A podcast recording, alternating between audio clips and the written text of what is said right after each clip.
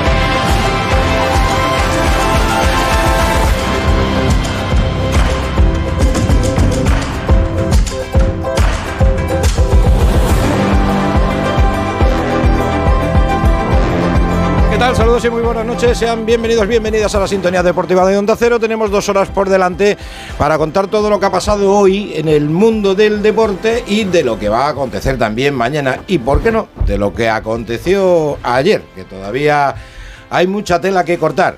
Y es que hoy ha arrancado ya la segunda vuelta, lo ha hecho en San Mamés y lo ha hecho con victoria contundente 4-1 del Atlético ante el Cádiz, con un gran protagonista, Sancet, autor de un hat-trick el otro lo marcó Geray y además jugando el Athletic desde el minuto 32 de la segunda mitad con un hombre menos por expulsión de Yuri Berchiche. 4-1 ha ganado el Athletic Club. Uh, Sancet puede ser una de las grandes novedades de la primera convocatoria de Luis de la Fuente, por lo menos méritos desde luego que está haciendo y por fin encontró la pólvora el conjunto del Chingurri Valverde. El Atlético en este triunfo séptimo con 29 puntos a 2 de Europa. El Cádiz, haga lo que haga ya el resto de equipos, no va a salir del descenso esta jornada porque se queda con 19 puntitos. Pues está, eh, está la cosa más calentita que la barandilla del infierno en muchos sentidos. y está José Luis Gómez, que está más tranquilo a los mandos técnicos, Alberto Fernández en la producción y realización. Así que vamos, vamos a meter un poquito de rock para animar la parroquia.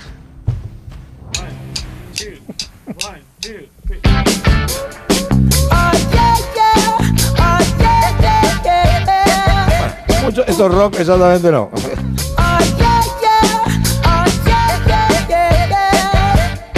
Bueno, vamos a, a, pegar los últimos coletazos del último partido, del último partido de la primera vuelta que se celebró ayer, como bien saben, en el Estadio Santiago Bernabéu y que ganó el Real Madrid 2-0. Ahora dentro de un ratito Alberto Pereiro nos va a contar el parte de bajas, cómo está la situación, cómo está la situación de Ceballos y de Asensio y vamos a resumir también los rescoldos de la entrada de Gabriel Paulista Vinicius, esa entrada por decirlo de alguna manera, pero le ha honrado a Paulista pedir hoy eh, perdón. Así que por ese lado a, Paulista le damos la enhorabuena. No por lo que hizo ayer, porque podía haber mandado a, talleres a Vinicius por un larguísimo periodo de tiempo. Vamos a acordarnos también de Raillo, el jugador del Real Mallorca, que el próximo domingo a las 2 recibe al Estadio Santiago Bernabéu y a buen seguro va a tener eh, algún ten con ten con, con Vinicius. Raillo que esta semana, si no lo saben, luego lo escucharán, se ha despachado a gusto, con muy poca clase y que ya se despachó a gusto después del partido de ida. Por cierto, hablando de, sanciones, de sanciones, dos partidos le han caído a Paulista por la entrada y dos partidos han caído a William Carballo, el jugador del Betis, por menosprecio al colegiado. No me digan ustedes que dos partidos por eh, un menosprecio y dos partidos por una entrada tan brutal como la de ayer no deja de tener su gracia. O por lo menos no deja de ser absolutamente deleznable que tenga la misma sanción una cosa que la otra. Pero en fin, luego lo vamos, luego lo vamos ahondando. Ah, por cierto, y también van a escuchar ustedes al mítico Mario Alberto Kempes, el que ha sido ídolo durante muchísimos años para muchos, incluido quien les habla. Ayer, después de escucharlo, sufrí una absoluta decepción porque creo que de vez en cuando a la gente se le va un poquito, se le va un poquito la pinza. Y además a Kempes se le ha ido bastante. y la vamos a escuchar. Hablaremos mucho del Atlético de Madrid Getafe, gran partido mañana y vamos a escuchar a Quique Sánchez Flores que está, este sí que está como la barandilla del infierno, caliente, caliente, caliente. Las previas de mañana, Betis Celta, Elche Villarreal y Español Osasuna. En fútbol internacional hoy destacamos que el Chelsea, el Chelsea, el todopoderoso Chelsea, el todopoderoso económicamente, después de gastarse la morterada que se ha gastado en este mercado invernal, no ha pasado del empate a cero en Stamford Bridge ante el Fulham, con un bagaje ofensivo eh, raquítico, y donde finalmente han inscrito a Enzo Pérez, que hoy ha debutado de titular, a Mudrich, que lo han quitado en el descanso, y a Joao Félix, que sigue cumpliendo la, la sanción. En segunda división, mi pesar por mi Málaga, que hoy ha vuelto a palmar 0-1 en la Rosaleda ante el Real Oviedo en el partido adelantado de la jornada. El Málaga está de momento a cuatro de la salvación. Ni Pellicer, ni Pepe Mel, ni Guede, ni San Pedro de los Palotes. No tiene mucha pinta, no tiene mucha pinta que haya una solución fácil para el Málaga.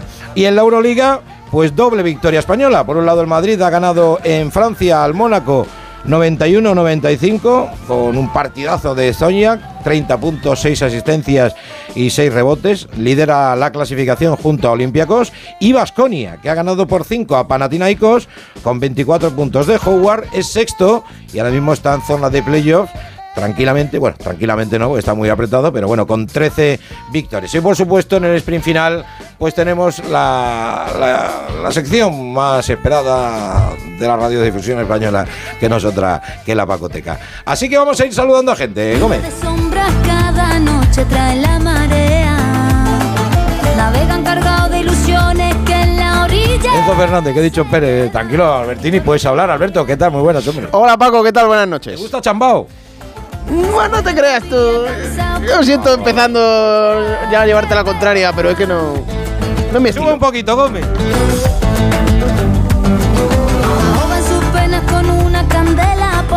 No es mi estilo, pero reconozco que es buena música. Lo único que te he preguntado, que si te gusta, no he dicho ¿Eh? que sea tu estilo. Alberto López Fra, muy buenas. Hola Paco, buenas noches. Agradecido por tu presencia porque te han hecho algo en la boquita. Sí, me han tocado un poquito la encilla por ahí arriba. Bueno, hay unos puntitos. Tengo más puntos que el Málaga casi. Tú tienes casi muy bien ahí, Fra. Más que el Elche seguro. Mira, más que el Elche sí. Sí, más que el Elche sí. más que el Elche sí. sí, más que el Elche sí tiene. Y, y Romerales, Alejandro Romero, por favor, que no puede faltar en el cenáculo de libertad. Don Alejandro, muy buenas. Muy buenas, Paco. Muy buenas a todos. Buenas noches. ¿Tú tienes puntos? ¿Tienes más puntos tú o el Valladolid? El Valladolid, ¿no? Hombre, yo sí, yo, yo tengo, tengo ocho puntos, no sé si me cogieron ocho cuando me cogieron, cuando me rompí el cúbito y el radio, algunos me cogieron. ¿El cúbito y el radio te partiste de Romerales? Sí, en la bicicleta, sí, sí, bajando, bajando un puerto. Bajando un puerto, sí, sí, sí. Hay que tener cuidado. Oye, eh, yo creo que. Me rompí el cubito del radio y la crisma quedé como quedé. O sea que. Bueno, a ver. así estoy. Ya sabía yo que la tara venía, venía de, algún sitio, ¿no? ¿no? sabía Romero que había sido de eso. O sea, ya te entiendo, entiendo algunas de las cosas. Correcto, correcto. bueno, nombre propio. Vamos a ir empezando, que, que, tenemos muchas cosas de, la, de las que hablar. Dentro de un momentito vamos a estar en Valencia también con Cayetano Ross para analizar la, crisis de, del Valencia, uno de los históricos que la verdad que está pasando por, duros momentos, pero eh, voy a recordar cómo está la clasificación ahora mismo por abajo, la mayoría sin jugar, lógicamente. Eh, ahora mismo, ocupando el antepenúltimo lugar, está el Cádiz con 19, el Getafe que juega mañana en el Metropolitano ante el Atlético de Madrid tiene 17 y el Elche, bueno, está desahuciado, salvo un milagro un milagro, pero milagro de los, de los gordos. ¿eh? El Valladolid, el Celta, el Español y el Valencia están a un punto del descenso. El Sevilla está a dos, el Girona está a dos y el Almería está a tres. El Mallorca, que como decimos recibe el Real Madrid, ahora mismo es décimo con 25 a 6, que tampoco es que esté eh, excesivamente tranquilo, pero bueno, de momento un colchón de dos partidos para el conjunto de, Javier Aguirre. En cualquier caso, sí quería eh, en esta apertura hablar de un hombre que está siendo protagonista durante toda la temporada, pero que hoy lo ha rubricado con un hat-trick como es eh, de Frau, un jugador que está llamando a las puertas de la selección porque es un centrocampista de esos que dicen se dicen completísimo Totalmente, Paco. Y además creo que aciertas diciendo centrocampista. Y me gusta mucho la posición que ha jugado hoy como interior. Yo creo que es un chico que cuanto más metros tenga para llegar, mejor es. Tiene gol, tiene llegada, tiene zancada y es un jugador diferente totalmente. Y creo que hoy eh, acierta Valverde. Ha colocado a Sancet y a Muniain por delante de Vesga y a mí esa posición marca la diferencia. Te escuchaba antes hablar de la, de la lista de Luis de la Fuente y coincido contigo plenamente. Me parece que es un futbolista que está haciendo méritos para estar en esa primera lista del seleccionador. Sí, sí, bueno, y hay, bueno, de hecho ahora, hablaremos, ¿no? Pero yo creo que hay más jugadores que, que tienen pinta que van a estar en, esa... Ceballos, por ejemplo, ¿eh? Ceballos, bueno, yo Ceballos pinta no. Yo creo que Vamos, al nivel que está, ¿eh? Yo creo que Ceballos es, eh, es, seguro porque además es uno de los... De, los, suyos, es un niño, ¿eh? Y, en el buen sentido de la palabra. Que está. Ahora hablamos de ahora hablamos de eso. Sancet es sabia nueva para Romero para el centro del campo en caso de que, de que llegara a la selección española, ¿no? Un jugador que lo tiene todo, que tiene un olfato de gol tremendo, que tiene una llegada espectacular, que tiene remate, en fin, un, un todocampista, que digamos. Sí, un todocampista, un futbolista que viene ya llamando a, la puerta o llamando la atención durante tiempo. O sea, sí, sí, ya el año pasado hizo una gran temporada también. Claro, o sea, no, no le vamos a descubrir ahora a Sancet. Entonces, bueno, yo creo que, es un futbolista que tiene está cualificado suficientemente y sobradamente para poder estar en, hmm. la selección. No lo va a tener fácil Luis de la Fuente, ¿eh? porque eh, son muchos y, lo, que, lo que tiene fundamentalmente, más que no, no tenerlo fácil, luego tiene una gran oportunidad de, poder eh, entrar sin ningún tipo de de atadura en esa, en esa selección, ¿no? Eh, porque daba la sensación que Luis Enrique estaba un poco mediatizado por unas u otras circunstancias, él quería gente muy joven. estaba mediatizado por su, por, su pedrada. Por él mismo, por, sus principios. sí, sí, por, sus principios y por su manera de, llevar al equipo. Él quería un poco, eh, eh, pues eso, gente, gente muy joven, un poco en la línea de Clemente, ¿no? De, hacer su guardia pretoriana ahí a base de gente joven y gente nueva con, con entrada en, en, la selección y con el principio de autoridad marcado por el seleccionador. Y Luis de la Fuente, bueno, pues ahora tiene la oportunidad de, oxigenar eso, eh, no, no porque no porque necesite oxígeno a la selección en ese sentido, ¿no? porque todos son jóvenes y con ganas, eran jóvenes y con ganas, pero igual aportarle un toque de, veteranía o experiencia, ¿no? Y bueno, Sancet, aún dentro de su juventud, es un futbolista sobradamente consagrado también en la liga, ¿no? Para, para poder entrar. Él y otros muchos, ¿no? Sí. Es un futbolista que desde luego en estas dos temporadas ha impactado, ha llamado la atención y sin ser un delantero, desde luego tiene gol. Mm. Tiene gol y es un centrocampista con gol. No sé si incluso la, baja de Iñaki Williams a él le puede beneficiar por lo que ha dicho Frau antes, por lo de su posición en el campo, porque esta semana se ha hablado mucho en Bilbao de la pareja de Muniain con, con Sanzet, con, con Vesga por ahí de enganche. Por cierto, Muniain, titular. Titular. Titular. Con Vesga por detrás, que yo creo que ha funcionado bastante bien. Eh, al final Raúl García es, la boya que tiene ahí el Athletic, pero, pero es que este chico tiene gol. Y cuando tienes a alguien en un momento de forma importante, Paco, es que se cae por su propio peso. Y en el fútbol moderno ese perfil de jugador de todocampista, con capacidad para llegar, con, con buena zancada, que abarca mucho campo, ese futbolista es muy útil para muchos dibujos, además. Bueno, pues es el primer partido de la segunda vuelta. Este Athletic 4, Cádiz 1, pero como decíamos, ayer terminó la primera vuelta con el con la victoria del Real Madrid 2-0 ante el Valencia. Por cierto, el Valencia ni un solo remate entre los tres palos. ¿eh? Que es, eh, yo, yo, creo que ha sido el Valencia más flojito que ha pasado por el Bernabéu desde que yo tengo uso... De, los más pobres que recuerdo yo en el Bernabéu. Un lanzamiento de Musa muy arriba es el único argumento ofensivo del Valencia en los noventa y tantos minutos. Ahí. Muy poquito. Y ahí, ahí está la cara y la cruz. Saludamos a Alberto Pereiro para que nos ponga al día y a los oyentes de cómo está la Casa Blanca, el actual campeón de Liga y el actual campeón de, de la Liga de Campeones. Pereiro, muy buenas. ¿Qué tal, chicos? ¿Cómo estáis? Muy buenas a todos. muy bien, hombre. Pues por un lado, eh, casi empezamos por el parte médico que, ha sido tranquilizando según te iban llegando las informaciones, ¿no? Benzema y Militao. Bueno, pues a ver, se van a perder de momento solo el partido de Mallorca. Eh, es verdad que mañana a primera hora van a eh, hacerle pruebas a los dos, porque hay que descartar que sea a mayores lo de Karim sobre todo, que ya sabes que lleva varias en la misma zona y eh, ayer se marchaba directamente al vestuario, por mucho que Ancelotti decía en sala de prensa que eh, tenía peor pinta lo de, lo de Militao, pero bueno, de momento parece que se ha quedado en, en un sustito, no van a estar para el partido de liga del, del domingo, pero por lo que nos cuenta el Madrid y eh, a la espera de lo que pase mañana, tanto Karim como Militao van a estar el, el lunes en ese avión que vaya a Marruecos y podrían jugar el, el miércoles el partido de semifinales. esta, es, esta es la mala. Eh, esta es la noticia mala. La, la buena es eh, el estado de forma de dos jugadores que terminan contrato, como todo el mundo sabe, pero donde ayer el Bernabéu... Bueno, tres que terminan contrato que está muy bien, ¿eh? eh, eh a Nacho le meto en el mismo... Ah, bueno, bueno, vale, vale, vale, vale. Sí, sí, tienes razón, tienes razón. Nacho también. Bueno, fíjate cómo será mi pedrada que yo veo a Nacho en la próxima lista de, de, La Fuente desde hace un mes, no te digo más. No está mal tirada la de Sancet, no está mal tirada la de Ceballos y tampoco está mal tirada la de Nacho. Bueno, pero yo, pero yo mi, mi explicación, mi explicación de Nacho es, es que es clara. Primero, que es un central como la Copa de un Pino. Segundo, que te puede jugar de lateral derecho. Y tercero, que te puede hacer un remiendo en el lateral izquierdo. Yo creo que pocos jugadores eh, o pocos defensas. En Decidme cuántos defensas, Albert, Paco, en la Liga Española pueden jugar en las cuatro posiciones de la zaga y e- cumplir en las cuatro. Y en alguna no cumplir, en alguna ir sobrado directamente. por, eso, por eso yo, yo lo mantengo. O sea, es que es la pedrada que me dio, pero, pero por una razón futbolística, nada más, ¿no?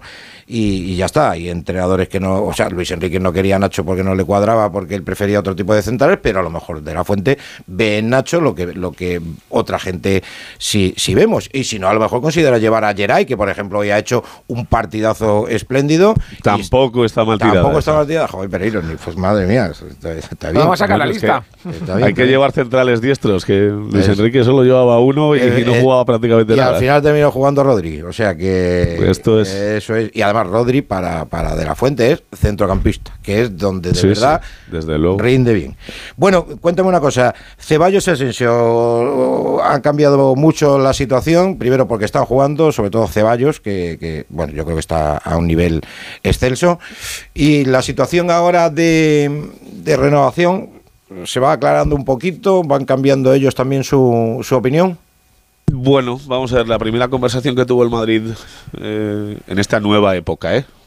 Vamos a olvidarnos ya de lo que pasó el verano porque, eh, vamos, no se parece absolutamente en nada el, panorama. La primera conversación que tuvo con uno de los dos fue con Marco, hace más o menos 10 días, mm. y es verdad que hay una propuesta hasta 2027 mm. con el mismo sueldo que tiene ahora. De momento...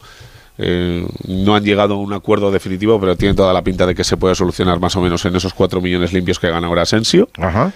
Y lo de Ceballos, es verdad que hoy he leído eh, a Mario Cortegana de Athletic que hay una propuesta del Madrid de otras cuatro temporadas para renovarle el contrato, pero eh, a mí no me consta. Eh, es verdad que era una situación que estaba bastante más encallada que la de Asensio, porque aquí es que ni se valoraba el hecho de que, de que renovara con el Madrid, ni, por, ni por su parte ni por la del club, pero ah, también creo que puede llegarse Sí, bueno, y tanto que si, si el Bernabéu encima te dicta sentencia como, no, y como pasó ayer. y pues, además cuando, eh. cuando tú ves, cuando tú ves que puede ser titular el año que viene, de, pero, pero vamos, como, como diría el clásico. Bueno, eso no lo tiene tan claro. Bueno, bueno, pero, pero puede serlo. Es decir, rayando a este nivel es difícil que, no jugara eh, 40 Yo creo que van a renovar los dos, ¿eh? Vale, perfecto. Bueno, esa es la buena. Eh, Ceballos, Asensio, la mala, las lesiones y la, y la extra buena es que Vinicius está vivo y no está en, el, en el hospital con una fractura.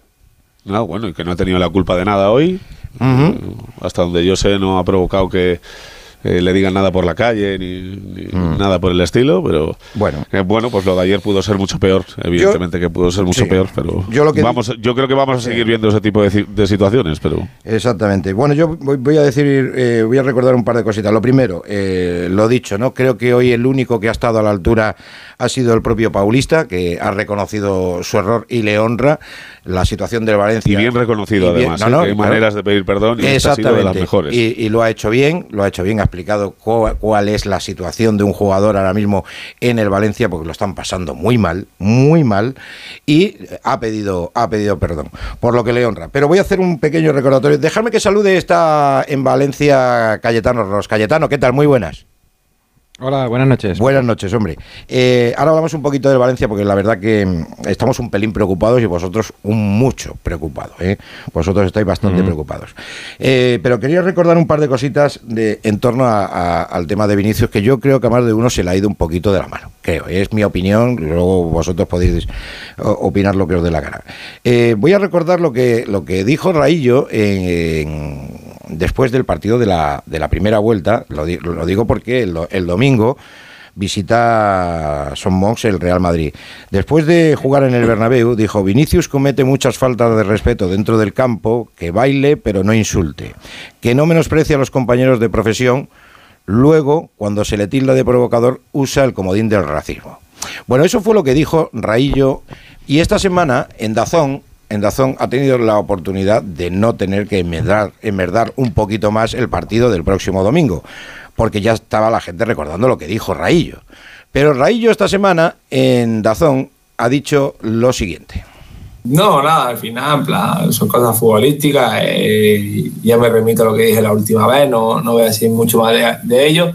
Eh, si el día de mañana yo tengo que ponerle de ejemplo a mi hijo a algún jugador, a lo mejor le, pondré, le pondré a Modri, a Benzema, pero nunca lo pondré a él, la verdad. Bueno, pero es que eso podríamos decir también de ti, Rayo.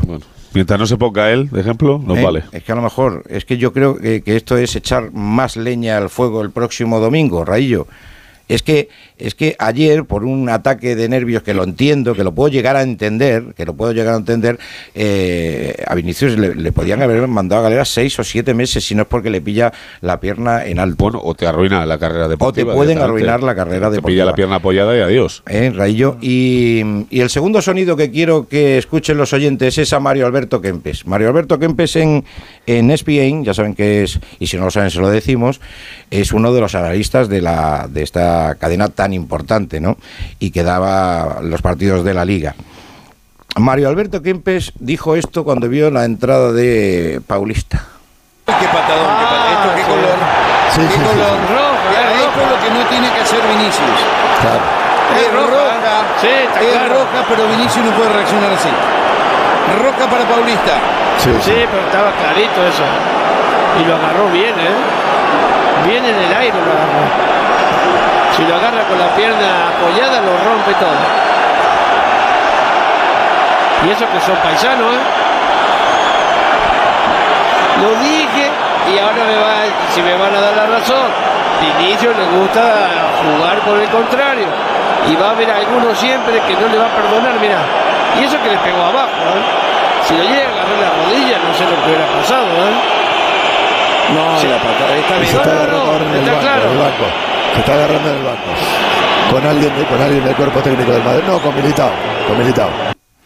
Le gusta jugar con, con, el contrario, le gusta jugar con el contrario, eh, con todos los respetos, Mario, lo mismo que hacía Mario Kempes. Con, es, es lamentable, Porque eh, es un jugador que, que, tiene su forma de jugar y eso no puede justificar bajo ningún concepto. Y que un jugador como Mario Kempes, que en los años 70 y 80, las entradas por desgracia como la de Gabriel de ayer eran el pan nuestro de cada día, diga eso y justifique eso por, para quedar bien con la afición del Valencia, o no sé muy bien para quedar bien con quién, porque me parece lamentable que un jugador, que un jugador con la trayectoria y, el, personaje que es Mario Kempes mm. haga esto. Yo, yo no lo puedo entender. Lo de Raillo es muy triste, pero es que lo de Kempes, mm. para mí, lo es más todavía. Lo de Raillo, Paco, no es, no es que sea una defensa, pero es verdad que él, habla y dice eso porque le preguntan que aquí es donde me podréis decir, lo puede decir en otro momento y no justo en la previa del partido del Real Madrid. Nosotros sabemos lo sabemos también por nuestro compañero Paco Muñoz que el mayor es personal. Sí, sí, pero eh, digo que nosotros sabemos también por nuestro compañero Paco Muñoz que el Mallorca estuvo un tiempo recomendando o no dejando a Raillo hablar, precisamente por esto. Ah, coño, pues lo han dado justo antes de la visita del Madrid. Ah, por eso digo.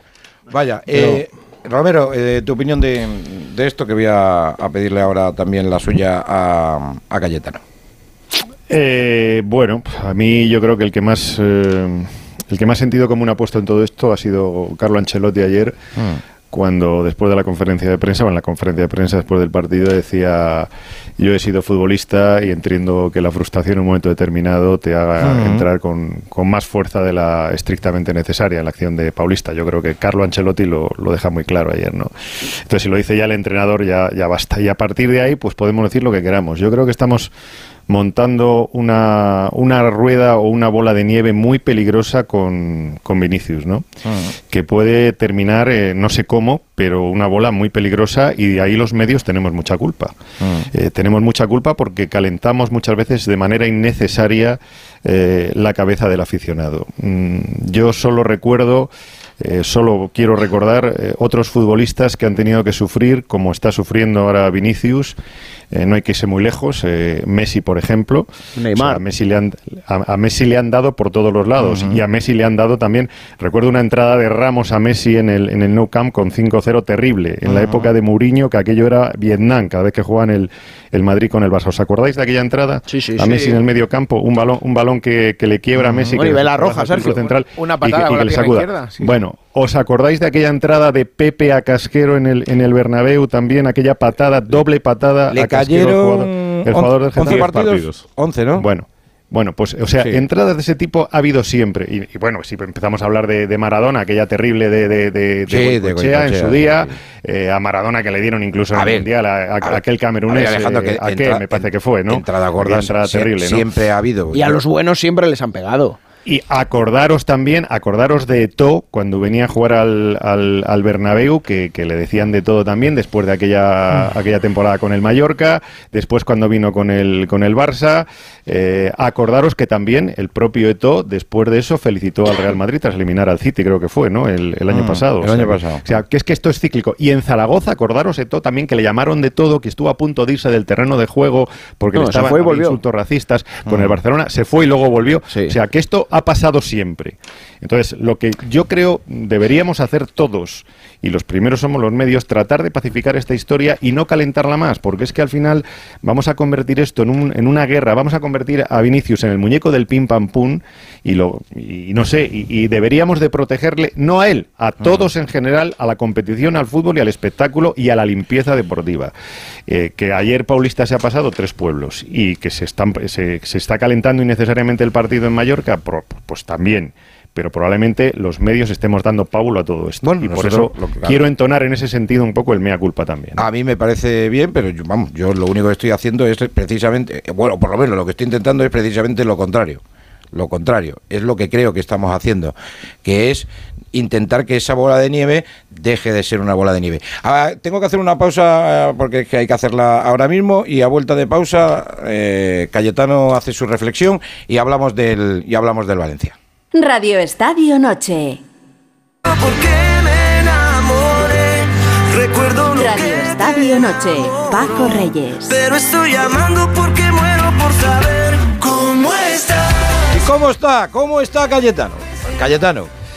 Hola. ¿Qué pasa, hombre? Buenas noches. Bueno, respecto a Paulista, eh, no es la primera vez que se le cruzan los cables. No es un jugador con muchas luces a pesar de su veteranía. Y lo había recuperado Boro precisamente porque necesita gente con experiencia, pero a la primera lo ha dejado tirado. O sea, la primera víctima de Paulista fue Vinicius, obviamente, y la segunda al Valencia, porque ahora necesita más que nunca a los, a los veteranos. Y bueno, está bien que se disculpe, pero lo que hizo fue muy feo. Primero con ah. Vinicius y después con su propio sus propios compañeros. Respecto a Kempes, eh, yo lo conozco muchos años y mm. te aseguro, Frau, que no hace nada de cara a quedar bien con nadie. Es, es así, él es inocente, quiere decirle lo que A mí me sorprende, Cayetano, que una persona, de su personalidad, la persona que es el personaje que es Mario Kempes. Pero él no, él no ha ido nunca a favor de corriente. Él ha dicho mm. yo siempre lo que pensaba. Él era un delantero muy diferente. Él era un delantero sobrio, nunca provocaría al contrario, nunca eh, se metería con nadie. Y, bueno, son distintas maneras de, de ser. Vinicius que a mí me parece un futbolista fantástico. Eh, tiene su carácter, su modo, su modo de celebrarlo, su modo de mm, provocar eh, y, no justifica nada, por supuesto. ninguna patada está justificada. Pero él también sabe que si genera esta eh, cólera, esta rabia entre los defensores, es, forma parte de su manera de celebrar los goles. El bailecito, por ejemplo, cuando marca ayer, mm, bueno, supongo que a los jugadores del Valencia que están hundiéndose poco a poco, ver a un, a un delantero que celebra así los goles cuando son tan superiores y cuando ellos están tan mal, pues seguramente no le sienta bien. Quiero decir que, mm, por supuesto que no se justifica ninguna patada ni ninguna acción violenta, pero que Vinicius tiene que saber, y lo sabe su entrenador, que esta forma de interactuar con los defensas, pues le está generando enemistades. Y eso es así. Sí, eso ha pasado eh, siempre. Y cuando lo ha hecho mal, lo hemos dicho. Y cuando ha provocado y cuando se ha ido de los partidos y ha perjudicado también al Madrid haciendo eso, lo hemos dicho. Pero no podemos justificar eh, eh, no, bajo ningún concepto. No, no, lo digo por ti, lo decía porque digo la patada de ayer de, Paulista. por supuesto. Claro, es que es por supuesto, por supuesto. La violencia nunca. Pero es verdad que sí que se está. Esto es una obviedad rivalidad, se está generando una cierta corriente de hmm. eh, enemistad entre algunos defensas de la liga diciendo que no, que no les gusta Vinicius, que no les gusta lo que hace, lo que dice, etcétera. Bueno, él tendrá que medir y, de alguna manera, pues, no cambiar su forma de ser, pero... Yo te entiendo lo que... Eh, claro, pero lo que, no, lo que no puedo hacer es cambiar su forma de jugar, ¿no? Porque su forma de jugar es la gambeta, el para acá, el para allá. y, claro, el intentar un caño... Bueno, chicos, estas cosas forman parte de... pero acordaros también, Paco, de Neymar. Neymar también... Eh, hacía lo mismo, hacía lo mismo. Y, que se metía con los defensas, que, que, si no cobraba, que si cobraban poco, que, tú quién eres. Yo creo de verdad que Neymar provocaba más que Vinicius, ¿eh? Mm, bueno, lo digo de verdad, ¿eh? Puede ser, pero bueno, con, la lengua eh, más que con otras cosas, además, ¿eh? Ah, bueno, eso. Mm. Eh, pues, bueno, pero bueno, yo de todas formas creo que ahí eh, Ancelotti está trabajando con él, ¿eh? Sí, y, además, yo creo que se nota, ¿eh? Y le ha llamado al orden con ese tema. Claro, por eso digo que se le ha se le ha reprendido cuando ha habido que reprender. Ah, por cierto, por cierto, y, ya, bueno, ya si queréis hacer alguna puntualización, sois libres. Que se me olvidaba, hombre, se me olvidaba otra cosita más. del director deportivo del Sevilla, de Monchi. Ah, sí. De Monchi, mm. que le dio un, un, like a un tuit que decía si a Paulista le cae una sanción económica deberíamos pagarla un comentario de Instagram o de Instagram entre todos los españoles de bien y luego se justifica diciendo como que se le fue el dedo hombre Monchi por favor que gilipollas no somos eh mm. que no somos pues, pues, gilipollas pues, así, así, nos toma sí pero no lo somos eh, Monchi ese es el director general del Sevilla. Director general del Sevilla. Vamos, hombre. pero hace tiempo que se comporta más como un hooligan que como. Sí, sí. Es que es así, Cayetano. Es que, es, impresionante. Un tipo, un tipo que, que, joder, con el puesto de responsabilidad que tiene, que le dé un like a un tío que está apoyando la entrada de Paulista. Sí, una apología de la violencia. por favor, por favor, por favor. Pues a eso decía yo lo de la bola, ¿no? Que llega un mm. tonto a las tres y ¿Sabes lo, que pasa? ¿Sabes lo que pasa, Paco? Que con el viento a favor todo es mucho más fácil y, mm. y cuando es días o son días de, vino y rosas, pues no pasa nada. Pero claro, cuando vienen torcidas y vienen, mm. vienen encaradas, en eh, tiempos duros como los que está pasando ahora en Sevilla, es donde hay que demostrar el saber estar, la personalidad. Totalmente de acuerdo. Y, la elegancia y clase, sobre todo en eso, porque, porque para, para triunfos estamos todos, nos vestimos todos de, guapos y de bonitos, pero cuando vienen maldadas es cuando hay que mantener. Y luego das una, rueda de prensa y parece que tú el único que, sufre el, eh, que sufre el sevillismo. No, tú eres el responsable de los éxitos del Sevilla antaño y eres el, responsable del desastre de esta temporada. O sea, eres el responsable de las dos cosas, de la buena y de la mala. Así que la de las magas no la, no la vayas a pagar ahora con el resto del panorama futbolístico, querido Monchi. ¿Eh? Pero bueno, antes de meternos con el Valencia, eh, cierro contigo, Pereiro. ¿El césped vamos a replantarlo otra vez o qué? Sí, sí, ya he empezado. ya he empezado. Es el, tercero eh, de la temporada, pero bueno, va a tener el mismo problema, ya te lo digo. O sea, Madrid lo asume como eh, que las obras van a machacar cualquier césped que ponga de aquí a final de año, así que si tiene que volver a cambiar, lo cambiará. Y nada, a ver mañana el, último entrenamiento antes del partido del Mallorca, si vuelve David Alaba o no, que yo tengo mis dudas, y ya sabemos que Mendy y Lucas no van a estar para el, para el mundialito ninguno de los dos y a ver qué sabemos también de las pruebas de Karim y de Militao. Bueno, pues mañana mañana escuchamos al gran Carleto a ver qué dice. Un abrazo, cuídate mucho. Otro para vosotros, chao. Un abrazo. Eh, hablamos del Valencia Cayetano. ayer de verdad que, yo, desde que llevo años mm. como tú, ¿no? No sé si, si recuerdas algún partido tan flojo, tan flojo como el del Valencia en el, en el Bernabéu. Eh, más que flojo era la sensación de que era un equipo sin aliento, ¿no? sin vida, un poco dejándose llevar y, sí que hoy hemos estado en el homenaje a Alfonso Gil, el histórico periodista de la agencia EFE aquí en Valencia. Éramos 60 periodistas deportivos y había... Y estabais, pues, estabais todos acojonados. Total, sí, sí, sí, sí. Sobre todo después de ayer, es verdad, porque yo el equipo lo había visto con Gatuso que tenía altibajos, por ejemplo el partido del Valladolid, que estaba Alejandro, primera parte muy buena, segunda muy mala. Pero bueno, pues sí, el equipo sí, es verdad que, daba, una de cal y una de arena, pero sí, pero sí, se, veía, se le veía alma.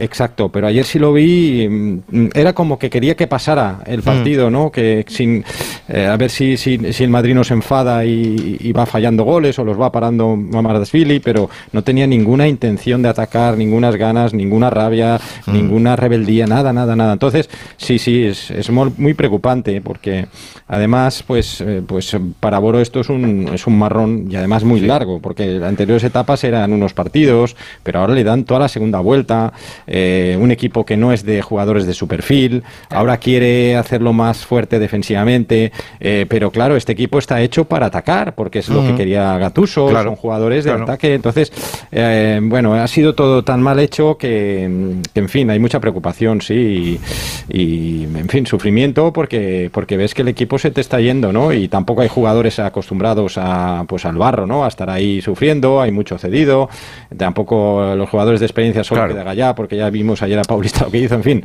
Sí, sí. Eh, y, y, Cavani está físicamente, pues en los últimos partidos muy mal, en fin. Y encima eh, yo creo que, el, que el, jugador que más en forma estaba, que era Kluivert, pues, pues, pues está lesionado. se lesionó. Bueno, a ver si vuelve, porque el otro día parecía que estaba a punto. Eh, a ver si vuelve contra el Girona, pero sí, sí, el equipo emite síntomas de, sí, preocupante. pasándolo muy mal, ¿no? ¿Cuántos jugadores que le ha afectado también? Sí, que le afecta al qué? No, no, no digo que el hecho de, mm. echar a Gattuso eh, eh, también ha sido que les ha afectado. Ellos tenían eh, magnífica relación con Gattuso, es decir, había muy buen ambiente. El propio Boro lo, ha reconocido, dice, no, no, había ningún problema interno, los futbolistas estaban encantados con Gattuso. Eso se ve rápido, Cayetano, los que se despidieron en redes sociales de Gattuso, y fueron muchos. Y eso es que Gattuso era la única buena noticia que tenía el Valencia. Y... Claro, es que el que estaba sosteniendo el club era él. Eso es, y era, era el portavoz, Cayetano, era el amigo de los jugadores, era el que daba la cara, el que animaba. Y aunque el Valencia, la trayectoria era de más a menos, es evidente, no se puede negar, pero lo que decías ahora me parecía súper importante. Este perfil de plantilla estaba mucho más hecho, la idea de fútbol de Gatuso, que a la que pueda tener Boro, que siempre ha funcionado por otro lado. Boro es el Molomni del Valencia, o sea, Boro es un entrenador que cada vez que, se le ha llamado ha cumplido con creces, pero esta vez es difícil. Y otra cosa que has dicho que me parece también muy importante, lo de los cedidos. Cuando un equipo se mete abajo, un equipo más que no está acostumbrado a estar abajo y los jugadores empiezan a pensar ya más en su futuro que en el presente, eso es peligrosísimo. No, es que lo haga, no que lo hagan queriendo, claro, inconscientemente. Claro, claro, claro. Pues, pues dejas de meter ¿Y qué será de mí el año que viene? ¿Qué será de mí el año que viene? Y, claro, eso es un problemón. Sí, sí, sí, sí. sí, es que todos los síntomas son, son malos. Y ah. después eh, el propio Gatuso era el pararrayos eh, de todo. para Peter Lim, porque acordaros el año pasado, que con Bordalás eh, hubo protestas hasta el último partido. El último partido contra el Celta, la gente no entró, los aficionados, la mayoría se quedaron ah. fuera, en los aledaños protestando, que hubo una foto y ah. un vídeo y eso llegó hasta Singapur y eso le dolió a Peter Lim, porque fue una protesta con, muy impactante en todo el mundo del fútbol. ¿no? Y entonces, ¿qué pasó? Que llegó Gatuso y esto lo pacificó, lo aplacó, porque era un tío con tanto carisma, con tanta ilusión, con, en fin, había sido una figura del fútbol eh, sí, sí, que sí, y ahora eso ya se ha acabado también. O sea, ahora ya es. Eh, bueno, ya viste la rueda de prensa del otro día, muy agresiva contra Leijun. Y, y, el ambiente es. Esto también llega a los jugadores y a. Es normal. Claro, porque saben que hay una hostilidad muy grande contra. Oye, pero una cosa eh, que se preguntará mucha gente, ¿no? Y, hombre, los aficionados del Valencia que os escuchan todos los días y que están pendientes de, todas las noticias estarán un poquito más, eh, entre comillas, informados, ¿no? Dentro de la realidad que vosotros podéis contar. Pero. Eh, no ha sido capaz económicamente de hacer ni una sola operación en el mercado de invierno en Valencia. Bueno, pero es que esto es muy raro, porque realmente hasta el Valladolid hemos visto que, ha fichado a Machís, eh, a Larín, ah. que fueron los dos los que fabricaron que marcaron el otro día. Contra Valencia. Exacto. El, Valencia ya lleva, eh, bueno, desde que mm, ganaron la Copa del Rey, eh, echó a Marcelino y a Mateo Alemán, ahí eh, Lim eh, es como si desconectara y, ya decide pues mm, hacer los mínimos fichajes, eh, perder la, el capital deportivo, vender a todos los mejores jugadores y claro, eso poco a poco se va notando, va calando, o sea, es que al final igual vendes a uno, no se nota, vendes a dos, se nota poco, pero ya cuando vendes a los 6, 7, 8 mejores, pues al final es normal que el equipo se resienta Hmm. Y, no se sabe muy bien por qué, porque ha hecho más de. Eh, ha movido más de mil millones en transacciones, en compraventa de jugadores, ¿no? Eh, que eso es lo que se supone que es el negocio suyo, porque nadie entiende qué, es lo que quiere aquí en el Valencia, porque para que esté a, media, a mitad de tabla eh, esta mediocridad, pues la gente le dice, bueno, pues, pues váyase usted y que venga alguien que tenga ambición, que tenga ilusión por hacer las cosas, pero que ni siquiera sea capaz de, hacer eh, fichajes, digamos, de perfil bajo, pero que puedan tener un buen rendimiento, de fichajes de equipo, fichajes de equipo. honrados, nobles, que te experimentados, pero es que ni siquiera esto. Pero es que ha hecho cosas, eh, por ejemplo, el caso de Parejo, ¿no? Eh, Parejo era. ¿Por qué echa Parejo? Porque Parejo estaba todo el día protestando en el vestuario porque esto me parece mal, ¿eh? porque estaba en contra de la, de la gestión, de la dirección del club y él se quejaba, tenía fuerza en el vestuario, era capitán y, se cansaron de él y lo echaron. Lo regalaron. echaron, pero es que no lo regalaron, o sea, al Villarreal ni no cobraron nada por, por, por, el traspaso, nada. O sea, esta gente funciona así. y además la pérdida de esos jugadores, Cayetano, produce desafección. O sea, porque son jugadores que, formaban parte del valencianismo ya. Rodrigo. Y claro, ¿y qué te queda de, de, jugadores? Te queda Gallá, te queda Tony Lato y la figura de Boro, que es una institución que lo fue como jugador, lo ha sido como director, de, como delegado, ahora como entrenador. Pero claro, esa gente eh, hace más falta que nunca. Cuando un equipo está en el momento que está el Valencia, la gente que quiere al Valencia de siempre, tanto dentro como fuera del campo, es la que hace falta. Y eso, eso es lo que provoca la gestión de Peter Lin, que provoca desafección porque cada vez quedan menos representantes del valencianismo. Mira, yo hablé con Gatuso antes de, que cogiera el equipo y tenía una ilusión desbordante. Y es verdad que, es un seductor, que transmite, contagia toda esa ilusión, esa alegría. Pero yo le dije, tú sabes que se van Carlos Soler y Guedes y, y, que es el 75% de los goles del Valencia. Dice, sí, sí, sí, pero bueno, ya traerán a alguien. Él está convencido de que le iban a traer a un director deportivo fuerte. Habló con Leonardo. Eh, pero al final nada. Entonces, como eh, les pasa a todos los entrenos, les ha pasado que les prometen unas cosas, después no se cumplen y... Bueno, yo es que aquí nadie entiende realmente eh, qué, pasa por la cabeza de Lim. O sea, ¿por qué mantiene a un, a un presidente como Anil Murti que, aparte de su incapacidad, pues, pues eh, generaba, eh, irritaba a los aficionados con, gestos, con acciones, con hmm. desprecios, con ¿para qué? O sea, ¿por qué? Porque ahora es verdad que la presidenta Chano es otra cosa. Hmm. Es una señora seria, intenta eh, hacer las cosas bien, pero claro, las formas son buenas. Otra cosa el contenido, que el fondo pues sigue sin refrendar el equipo. Pero, pero la, por ejemplo, ¿qué, en qué cabeza cabe mantener a un tipo como Anil Murti seis años? Hmm. Seis años, ¿eh? Y era, un terrorista, o sea, eh, todo lo. Que la gente le gritaba a Nil Canalla fuera de Mestalla. Ah. Ese era, el grito de guerra. pero, pero por, parte del dueño, o sea, ¿por qué mantienes a alguien así que, que, te está, no sé, generando odio de, de, los aficionados contra ti y tal? No sé. Aquí, desde la distancia, Cayetano, eh, tengo la sensación, ¿no? O da la sensación un poco de que el, juguete o el, negocio pues, pues se ha cansado de él. Porque realmente el Valencia, ¿qué es lo que representa en el patrimonio de Peter Lin? Bueno, tiene 2.000 millones de patrimonio, según la revista Forbes. 2.000 millones de dólares. Entonces, ¿qué representa el Valencia en ese patrimonio? Pues poco, sí, es pues poco para pues, él. Pues, pues entonces, por eso te digo. Sí, a mí una cosa de las que me. No, pero a los empresarios, a, todos estos no les gusta perder ni a las chapas, ¿eh?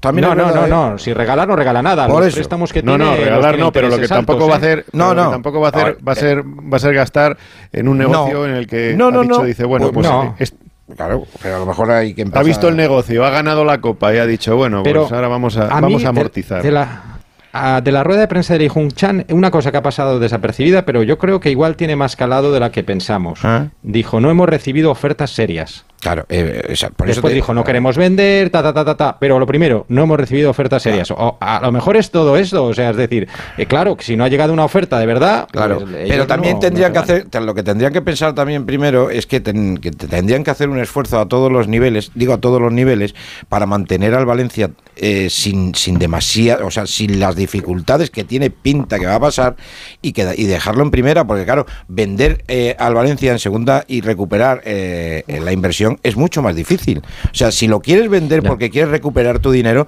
lo normal, hijo mío, es que lo dejes en primera, no que hagas una plantilla que va a estar cojita, cojita y, luchando por no descender. Es que está a un punto Cayetano del Valencia. Pero es que ellos, sí, sí, tienes razón, pero es que ellos igual no son conscientes, o sea, ellos pues, pues, no pues, tienen ni idea de Con la cantidad de asesores que tienen que ganarán un pastón, Cayetano, intenta acercarte y explícaselo tú, hijo, porque de verdad. Sí, pero mira, por ejemplo, hace un mes ficharon eh, de embajador a Vicente Rodríguez.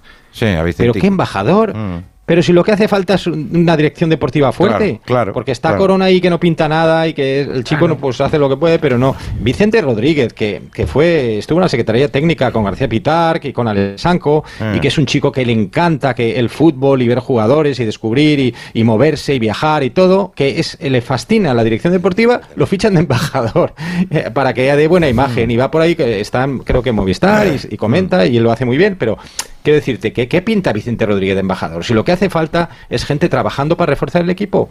Y, ahí no quieren a nadie porque así ellos hacen lo que quieren y fichan a este y venden al otro y no nadie les molesta y Corona no les dice nada, claro, Corona le parece todo bien y ya está. Ahí está el problema. No, yo simplemente quería decir. lo que han traído al fútbol. Yo quería decir, Paco, que vamos a echar de menos a Gatuso porque nos daba mucho juego y aquí no lo pasábamos muy bien con él. ¿eh? Pero, mira, es lo que ha dicho, es lo que ha dicho Cayetano y creo que era, era por lo menos lo que se veía desde fuera. ¿no? Ya no hablo la gente de Valencia y del Valencia, sino los que no estamos allí, que veíamos la complicidad de los jugadores con el técnico y que el técnico se le veía que, que, que se habían empapado de Valencia y claro, eso de un tipo de fuera es mucho más complicado. Y creo que es lo que ha pasado. Y al final, el golpe moral es todavía más gordo. Y que para la propiedad, Gatuso era una bendición, porque él asumió, él lo una de las primeras cosas que dijo. Hacía de portavoz. claro, la mejor plantilla posible, llegó a decir, evidentemente, no se lo creía ni él, pero, pero él, él, no, Marcelino tuvo problemas, aquel proyecto maravilloso que el Valencia gana la Copa en el Villamarín contra el Barça, con Mateo Alemán de director deportivo y con Marcelino de entrenador, eso se deshace por las discrepancias que surgen con la propiedad. Y Gatuso asumió todos esos inconvenientes que tiene la gestión del Valencia, como decía ahora Romero, lo que han traído las sociedades anónimas y lo que ha traído el capital extranjero cuando no se preocupa de, lo deportivo, como sucede en este caso, pues creo que Gatuso todo eso lo asumió con una naturalidad y con un optimismo y con una euforia. Pero, pero en las últimas ruedas de prensa estaba ya resignado. ¿eh? Yo creo que Gatuso se, ha, resignado como se resignó Javi Gracia, como se resignó Bordalás, que yo, en el caso de Bordalás, lo sé personalmente, la de cosas que, que, contaba porque estaba muy harto de la gestión. Quizá Celades yo creo que fue el que menos ruido hizo, pero se han resignado, todos han pasado por ahí y van a seguir pasando por ahí. Mm. ¿Quién iba a hablar? sí, porque los engañan. es que en, Navidad fueron a Singapur antes del Mundial y les prometieron que fichajes y que iban a reforzar el equipo y después nada, nada. Me acuerdo de la frase famosa de Marcelino, dice que, que, el Valencia se había convertido en un cangrejo porque iba para atrás en vez de para adelante, porque quería avanzar. Él, él estaba convencido estaba convencido de que tenía un equipo para hacer un proyecto que aspirara incluso a ganar la liga o pelear la liga con el Madrid-Barça. O sea, fíjate ah. de, de, esa, de esa posibilidad, de esa aspiración, esa ambición de Marcelino a, a, lo que se ha convertido el Valencia en los últimos ah. tres años, desde que lo echaron a él ya, ya le mató Solo ha bajado una vez en su historia, ¿eh? Temporada 85-86. Mm. Y me acuerdo como si fuera ayer, la verdad. Sí, sí. Romero, eh, terminas.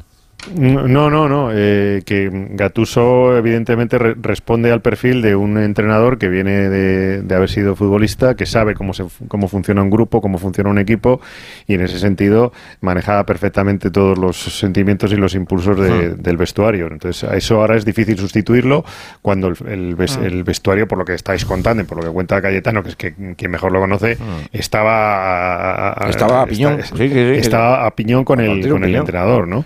Entonces, bueno, pues ahora eso hay que, hay que suplirlo y no sé si Boro va a ser capaz, sobre todo por lo que estabais comentando, ¿no? Que, es que le queda media temporada. Entonces, en media temporada pueden pasar muchas cosas y el Valencia asomado a ese balcón del descenso, cuidado, ¿eh? Porque... Porque no está acostumbrado a lidiar con... No, claro, claro, claro, claro, claro, no, no están acostumbrados y, hemos visto otros descensos traumáticos como en su día fue el del Atleti de Madrid, como en su día fue el del Sevilla, etcétera, etcétera, etcétera. Entonces, cuidadito porque, hmm. porque el Sevilla ha pasado por ese trance, pero bueno, ahora parece que, que respira, pero el, Valencia, ah. el Valencia después de la primera parte en Valladolid va en, caída libre, aunque haya sido pasando por el Bernabéu, pero sobre todo las sensaciones a que da en el Bernabéu cuando mm. viene y que es un equipo que sale autoderrotado de antemano, ¿no? Como que quiere pasar el trance de la, de la mejor manera posible sin, sin que haya muchos daños colaterales y pensar luego a partir de, del Bernabéu. Vamos a ver el próximo compromiso del Valencia. Este que es en Girona, en Montilivi.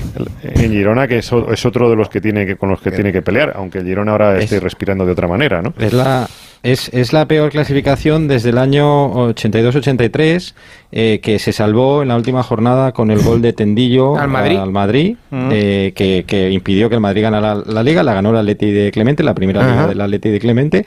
Y el Valencia se salvó con una carambola cuádruple, creo que bajo el Valladolid, el Racing y Las Palmas, me parece que fueron, sí. Y, pero es que aquel equipo, fijaros qué equipo tenía el Valencia para, para, estar en esa posición. Tenía Atendillo, Arias, Solsona, eh, Kempes, Subirach, Pablo, Carrete.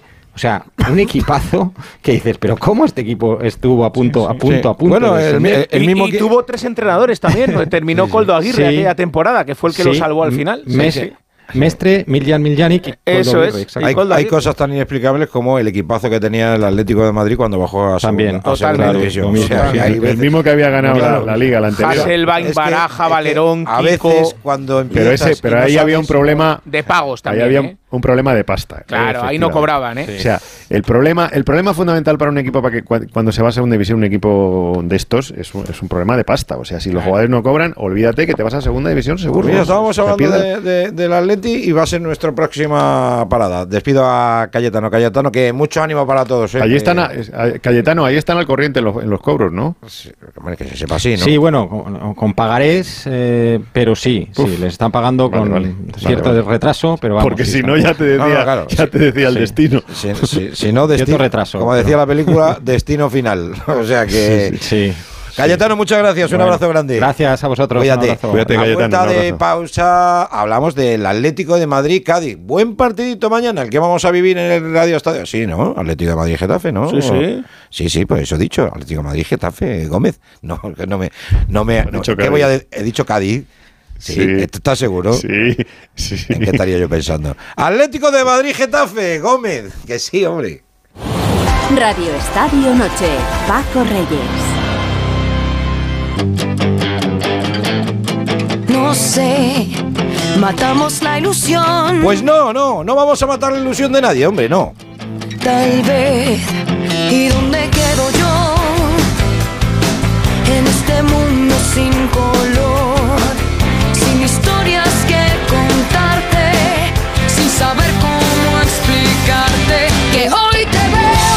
Mañana vamos a ver al Atlético de Madrid y al Getafe. Y ahí van a estar para contarlo eh, Alejandro Mori, Alberto Fernández, que mañana me vuelve a abandonar. Sí, señor. Esto es increíble. No me he aficionado. Esto es increíble. Alejandro Mori, muy buenas. Don Francisco, buenas noches. Un placer saludarte como siempre, ya lo sabes. Igualmente.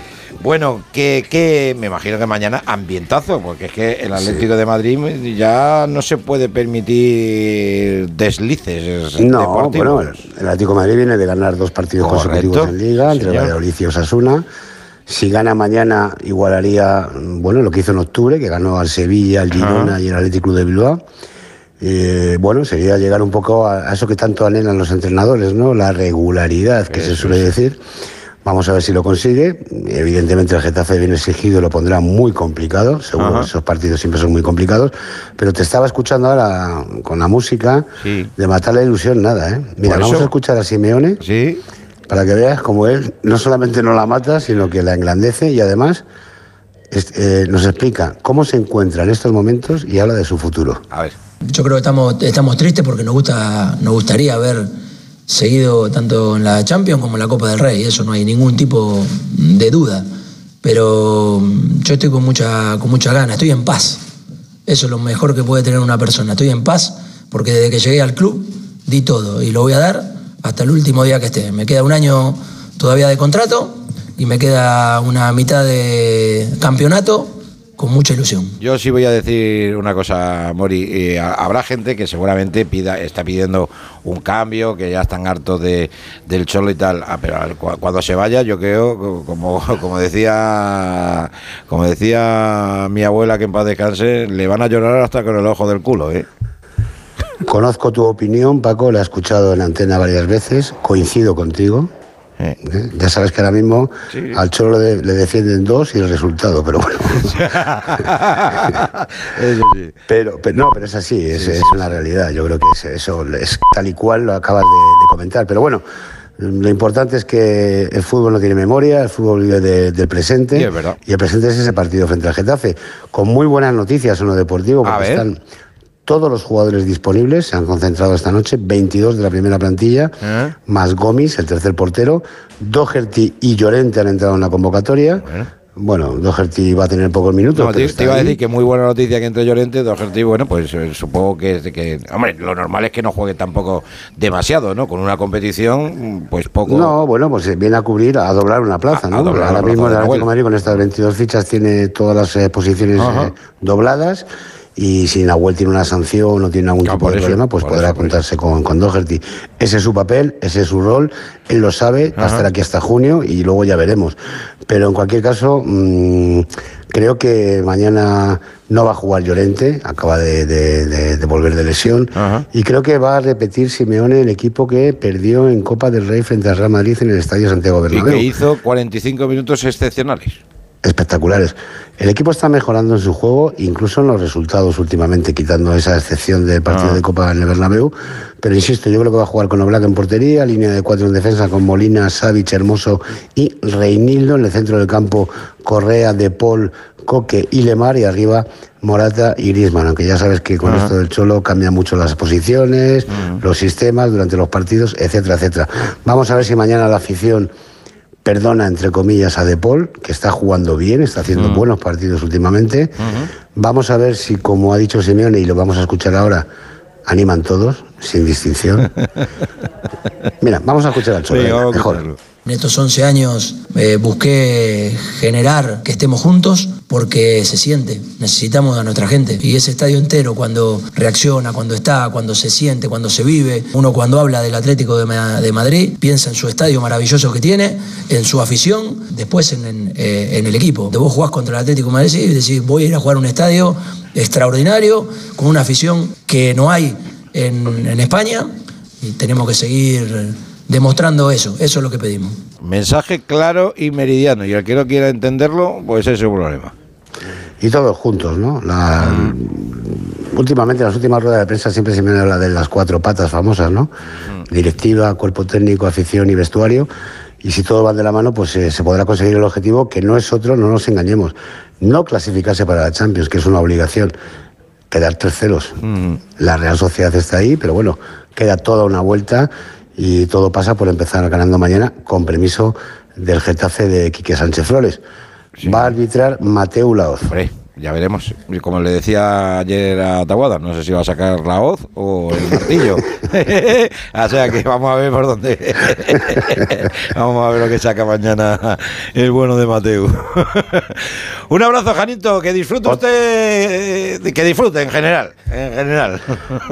Estoy, Paco, estoy en paz, como el cholo. Estás en paz. Pues eso está bien. Cuídate mucho, hombre. Un abrazo para todos. Hasta luego. Yo creo, Paco, que con las salidas que, que ha tenido el Atlético de Madrid este de invierno, el vestuario se ha, quedado mucho más afín al cholo del vestuario que había antes del, ah. mercado invernal. Sí, porque fíjate, eh, Romero, parece una parece una barbaridad, ¿no? Que se fuera una de las grandes estrellas como Joao Félix y, al final lo que lo que da es un poco más de, de, paz y tranquilidad, sobre todo para el técnico y posiblemente para, para algunos compañeros que veían que Joao Félix tiene mucha clase, que la tiene, pero que, pero que no terminaba de, de, engrasar al resto del equipo, ¿no? Por lo menos esa es la sensación que da desde fuera. Está claro que no había una buena química entre el entrenador y el jugador y cuando no hay esa química, pues eso se traduce al final en el vestuario en general y en el rendimiento luego y en el, y en el equipo en el, en el terreno de juego. Entonces, bueno, pues eh, esto viene también a confirmar que Cholo tiene ese principio de autoridad que lo mantiene y que en el club lo, lo siguen manteniendo como, como la cabeza clara y visible cuando han permitido que se haya deshecho de, de la estrella del, del Atlético y el jugador que más prometía o más decían que, iba a ser el futuro del Atlético de Madrid, en el que se hizo la inversión más importante. Entonces, bueno, ahí te habla de esa autoridad que le respetan al, Cholo plenamente. A mí me parece, me parece tremendo, ¿no? Que, el Atlético sea, se, haya desprendido de, de, Joao Félix, pero, bueno. Ahí lo tienes. El clan luso parlante, ¿eh? Porque han salido eh, Joao, ha salido Felipe y ha salido Cuña en este mm, mercado invernal. Que yo creo que eso da una pista un poco de, lo diciendo, de lo que había en el vestuario del Atlético. y los tres habían mostrado muchas veces desavenencias, incluso públicamente, con el Cholo. o a través de mensajes en las redes sociales, porque los futbolistas hablan mucho a través de una foto en su Instagram con una frasecita que todos entendemos, aunque no vaya directamente dirigida a quien va. O hace como Monchi y le da un, y le das un, like. Bueno, hombre, el Atlético, el Atlético en eso demuestra que tiene una línea editorial trazada y se respeta. O sea, ahí el, que, el, que sigue mandando es el que manda, exacto. el que manda es el que manda, el que manda es el cholo y se respeta por encima de cualquier otra circunstancia. Y mm. aquí manu militaris, o sí o no. Pues o estás conmigo O, te, o, sales por la puerta. Pues mira, uno, uno, de los grandes alicientes, además del partido, es, el arbitraje de, de Mateo. De Mateo. que os pone. Además, el partido se le puede poner muy chulo para él. O sea, para dialogar mucho. Pues mira, te voy a decir una cosa, Romero. ¿Ves la tranquilidad que hay en el, en el Atlético de Madrid? ¿no? Ya se escucha. Sí, la misma, la misma que en el Getafe. La misma que en el Getafe. Alberto, ¿qué me cuentas? Bueno, eh, hace dos semanas te hablaba Paco de la rueda de prensa que dio Quique antes de ir al Camp Nou, que fue. Mm, te dije moderada, pero ha incendiado un poquito, ¿no? Porque dijo varias frases de, eh, uno que sabe que más o menos está sentenciado.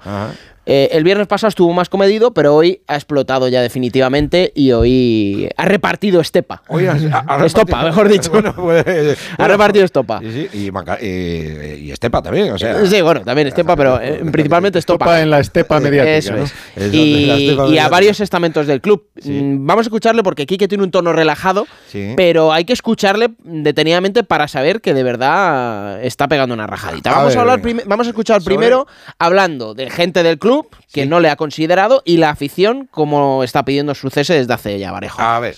Nosotros en la temporada pasada en una situación muchísimo más incómoda, yo disfruté muchísimo de la situación y fui capaz de sentir que, estábamos unidos y cohesionados como club y que éramos capaces de, de, afrontar lo que fuera.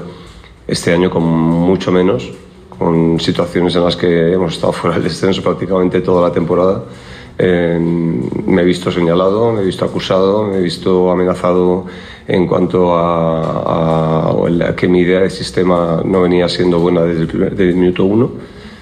No hemos tenido continuidad con respecto al año pasado. No entiendo por qué hemos perdido esa ventaja respecto al año pasado de poder empezar el proyecto donde lo dejamos, como han hecho otros clubes. No lo entiendo. No entiendo por qué el empezar de cero cuando tenemos andado 10 meses extraordinarios. No lo entiendo porque esas dudas de tener que que hacer cosas diferentes, pero lo cierto es que esos pasos atrás nos, nos llevan a, a generar dudas. Pues sí. Mensaje también al director deportivo, a Ramón Planes, que bueno, sabemos que su relación no es nada buena. Eh, hace unos días Ramón Planes dijo públicamente que, él cree que la plantilla del Getafe está para al menos luchar por entrar en Europa. Ah. ¿Cuándo llegó Ramón Planes? Con la temporada empezada. Mm. Eh, bueno, está en pretemporada todavía, pero Así, desde, desde la ignorancia, ¿eh? desde la ignorancia. Ha sido una apuesta muy personal del presidente, ¿no? Sí, sí, sí. Mm. Y le ha dado mando en plaza. Hombre, antes era director deportivo, ahora es director general. Entonces me refiero que si hay ahí unas desavenencias eh, que no se pueden retomar, ¿vale? No se puede retornar a la, a la realidad. Yo creo que aquí todas las de ganar la tiene planes. Sí, pero al final quien tiene la última palabra en el Getafe es Ángel Torres. Sí, sí, por eso, pero por eso te lo digo. claro, al final y me cuentan y me cuentan que Ángel Torres va a defender por encima de cualquier otra circunstancia aquí que Sánchez Flores. ¿eh? Mm. Eh, ahora te cuento, ahora te cuento Alejandro, sí. Mira, Romero. Si hay algo. Sí, sí, no, tienes razón, Romero, ¿eh? Vamos primero el, el capítulo planes y ahora vamos al capítulo presidente. puntadita sin hilo. Pero eh, hizo unas declaraciones Ramón Planes donde dijo que cree que la plantilla está para luchar por Europa. Eso directamente señala a Quique. que no tienen buena relación con él y hemos pasado por alto eh, el mercado de invierno que ha hecho el Getafe, con todas las necesidades que tiene. Solo ha traído a Gonzalo Villar. Mm. Bueno, pues sobre el mercado, eh, le hemos preguntado a Quique y bueno, esto decía de, de Ramón Planes. Eh, no lo hemos visto pasar por delante del mercado de invierno. Si ha existido, no, lo vimos. O sea, no, tampoco estábamos, estábamos tan, tan preocupados en, cada partido que, que, no es algo en el que estemos teniendo ningún tipo de conversaciones, la verdad. No, hemos hecho nada, no hemos pedido nada. Si la dirección deportiva ha pensado que así estamos bien, pues no hay nada que decir. Mensajito a la dirección deportiva, al director general, que es Ramón Planes, segundo mm. mensaje, mm. y el tercero, la tercera pata de este banco es la, el vestuario, la plantilla. ¿También? Los jugadores, ¿Qué sí. me está contando, Alberto? Ya hace dos semanas acusó a algunos jugadores, pues eh, quiero que escuches, Paco, lo que ha dicho eh, de, no todos, pero algunos miembros del dejas anonadado, de verdad. Y entiendo que, que mi influencia en grupos que no, no están mentalmente enfocados es más difícil. Eh, nosotros hemos tenido muchas situaciones que hemos tenido que lidiar de puertas hacia adentro y eso lo saben los jugadores y lo sabemos nosotros y a mí me gustaría que se contara en algún momento. Me gustaría que las cosas se contaran como han sido. Me gustaría que se contaran porque aquí ha habido jugadores que no han podido jugar, otros que no han querido jugar, otros que, que han tenido dificultades importantes para sentirse identificados con el club, por lo que fuera. Y, y ahí alguien te debería dar explicaciones en su momento. Al margen de como, que pase en adelante, alguien debería dar explicaciones. Bueno, yo que evidentemente tenía información, uno de los futbolistas que no ha jugado desde antes de irse a Qatar es Nemanja Maximovic, se fue con Serbia, ha, volvido, ha vuelto al Getafe y no ha jugado ni un minuto. Le he preguntado y, y, efectivamente me ha reconocido que Maximovic es uno de sus jugadores que no ha estado disponible y que habrá que preguntarle a él por qué no ha estado disponible. Esas son la, las palabras. Es, que... es durísimo, ¿eh? Bueno, es muy duro. Es muy es duro, muy duro y. A ver, eh, es que no, no, es fácil escuchar en una previa, Romero, a un, en, a un entrenador, que las previas normalmente son, pues. Sí. Incendiarias. Sí, sí, por eso digo que son, son respuestas, son respuestas de sí, bueno, el rival es muy duro. Vosotros imaginaros, paso que, imaginaros trasladar esto a, a, bueno, al Cholo Simeone con el Atleti el día escucha, antes. Tenemos monográfico, monográfico de hora y media. Monográfico bueno, de hora bueno, y media. Tenemos monográfico de un mes. Sí, sí, exacto. Bueno, por eso le estamos preguntando. Es tremendo, la, ¿eh? La, Lo que ha dicho Iquique, cuidado, es ¿eh? que, Porque... que es muy heavy, ¿eh? Muy heavy. Las palabras han sentado mal. Eh... Y que Maximovic ya es un jugador de, de, años y de peso en el Getafe. Sí. Maximovic ha querido salir en verano ya. Ahora en. Pero Maximovic, me, me, corrígeme si me equivoco, pero Maximovic era de los que tampoco quería que volviera a Bordalás, ¿no? Eh, no, Maximovic no se pronunció ah, no con se el tema Bordalás porque vale, ya. Eh, Por hombre, si le, entre otros nombres Arambarri, Jenei, David Soria, seguro, pero en Maximovic a mí no me consta que vale, estuviera. Vale, vale. Pero Maximovic forzó para salir en verano. Eh, de hecho, Kike ha dicho jugó tres o cuatro partidos sin estar comprometido y ahora en invierno ha vuelto a intentarlo y ya directamente no, no se la ha podido utilizar. Con lo cual, Maximovic tiene complicado que sea un refuerzo, entre comillas. Bueno, ahora, pero ¿no? es, que, es que es muy posible que mañana sea el último partido de Quique, también como entrenador del Getafe. También puede ser. Es posible, ¿eh? Es posible. Sí, pero bueno, pero, pero si al final Maximovic lo que quería era salir del Getafe, pues va a ser lo mismo con el siguiente que venga, ¿no? Bueno, Digo se, yo, se ¿eh? irá en verano, jugará ahora. Sí, sí, ya no le queda más remedio. Se irá en verano. Vale, y, vale. bueno, Roberto, el, el, si, Dime, si mañana pierde el Getafe, echan a Quique. No, no es, no es, no es seguro, Ah, Alex, porque no, no, todavía no, no. Ángel Torres no tiene No, al, al también sustituto. lo decíamos la semana, también lo decíamos la semana pasada con el Betis. Claro, es que Ángel Torres es el, eso te digo que el sí, hilo que, que está Ángel Torres- es el hilo que está sujetando a Quique. Sí. Claro, porque claro, la afición no le quiere, gran parte del vestuario no le quiere, la dirección deportiva y la dirección del general del club no le quieren, pero Ángel Torres, que se lleva muy bien con él, sí le quiere. Quique mm, ha dicho esto de su presidente. A ver. es un super crack. Este equipo, este equipo siempre ha, ha funcionado muy bien con la intuición del, del presidente. Cuanto más opina el presidente, cuanto más intuitivo está el presidente, mejor va este club. Esto ha sido siempre así. Y algún día volverá a ser así también. Uy. Esa última frase Uy. es la que te hace pensar Sí. que hay alguien que también está decidiendo cosas importantes y que no es solo presidente, es decir, Ramón Planes, la dirección general. Y bueno, Ramón Planes ya sabemos que su apuesta es Vicente Moreno, que está entrenando en Arabia, cuesta sacarle allí, lleva su trabajo. Sí. El favorito del presidente es Bordalás, que ya sabemos que en medio vestuario lo ha vetado. Sí. Y Y- por- ahí ese es el sentido de que Quique siga, porque no hay nadie que de momento tengan atado para hacerse cargo del Getafe. Pues fíjate Y tú. en esas estamos. Y yo creo que al Getafe le hizo mucho daño la expectativa que generó el mercado de verano. ¿Os acordáis cuando hablábamos que parecía que se Buenos había- fichajes. Buenos fichajes y se decía, y probablemente yo llegué a escuchar que el Getafe, bueno, a ver este año qué pasa incluso con la Europa League. Yo lo escuché y me parecía, A ver. pues era demasiada expectativa. Y luego, claro, el morrazo eh, eh, A ver, es yo- tremendo, porque el Getafe ahora mismo no está desahuciado ni mucho menos. Yo Está en posición de descenso, no, pero está peleando por la permanencia. Sí, dime, Roberto. Yo el otro día el partido con el con el Betis, la verdad es que el Getafe me causó una impresión bastante Mala. bastante pobre, porque es que en 90 minutos no tiró ni una vez a puerta, pero sí es cierto que yo noté, eché mucho en falta un hombre como Arambarri en el, en el medio, en el medio campo. Está ya puntito para volver, ¿eh? es buena noticia. Pues yo creo que va a ser el mejor fichaje del Getafe, fíjate. Pues si, si, vuelve, si vuelve en condiciones. me parece la piedra angular de, de, ese equipo.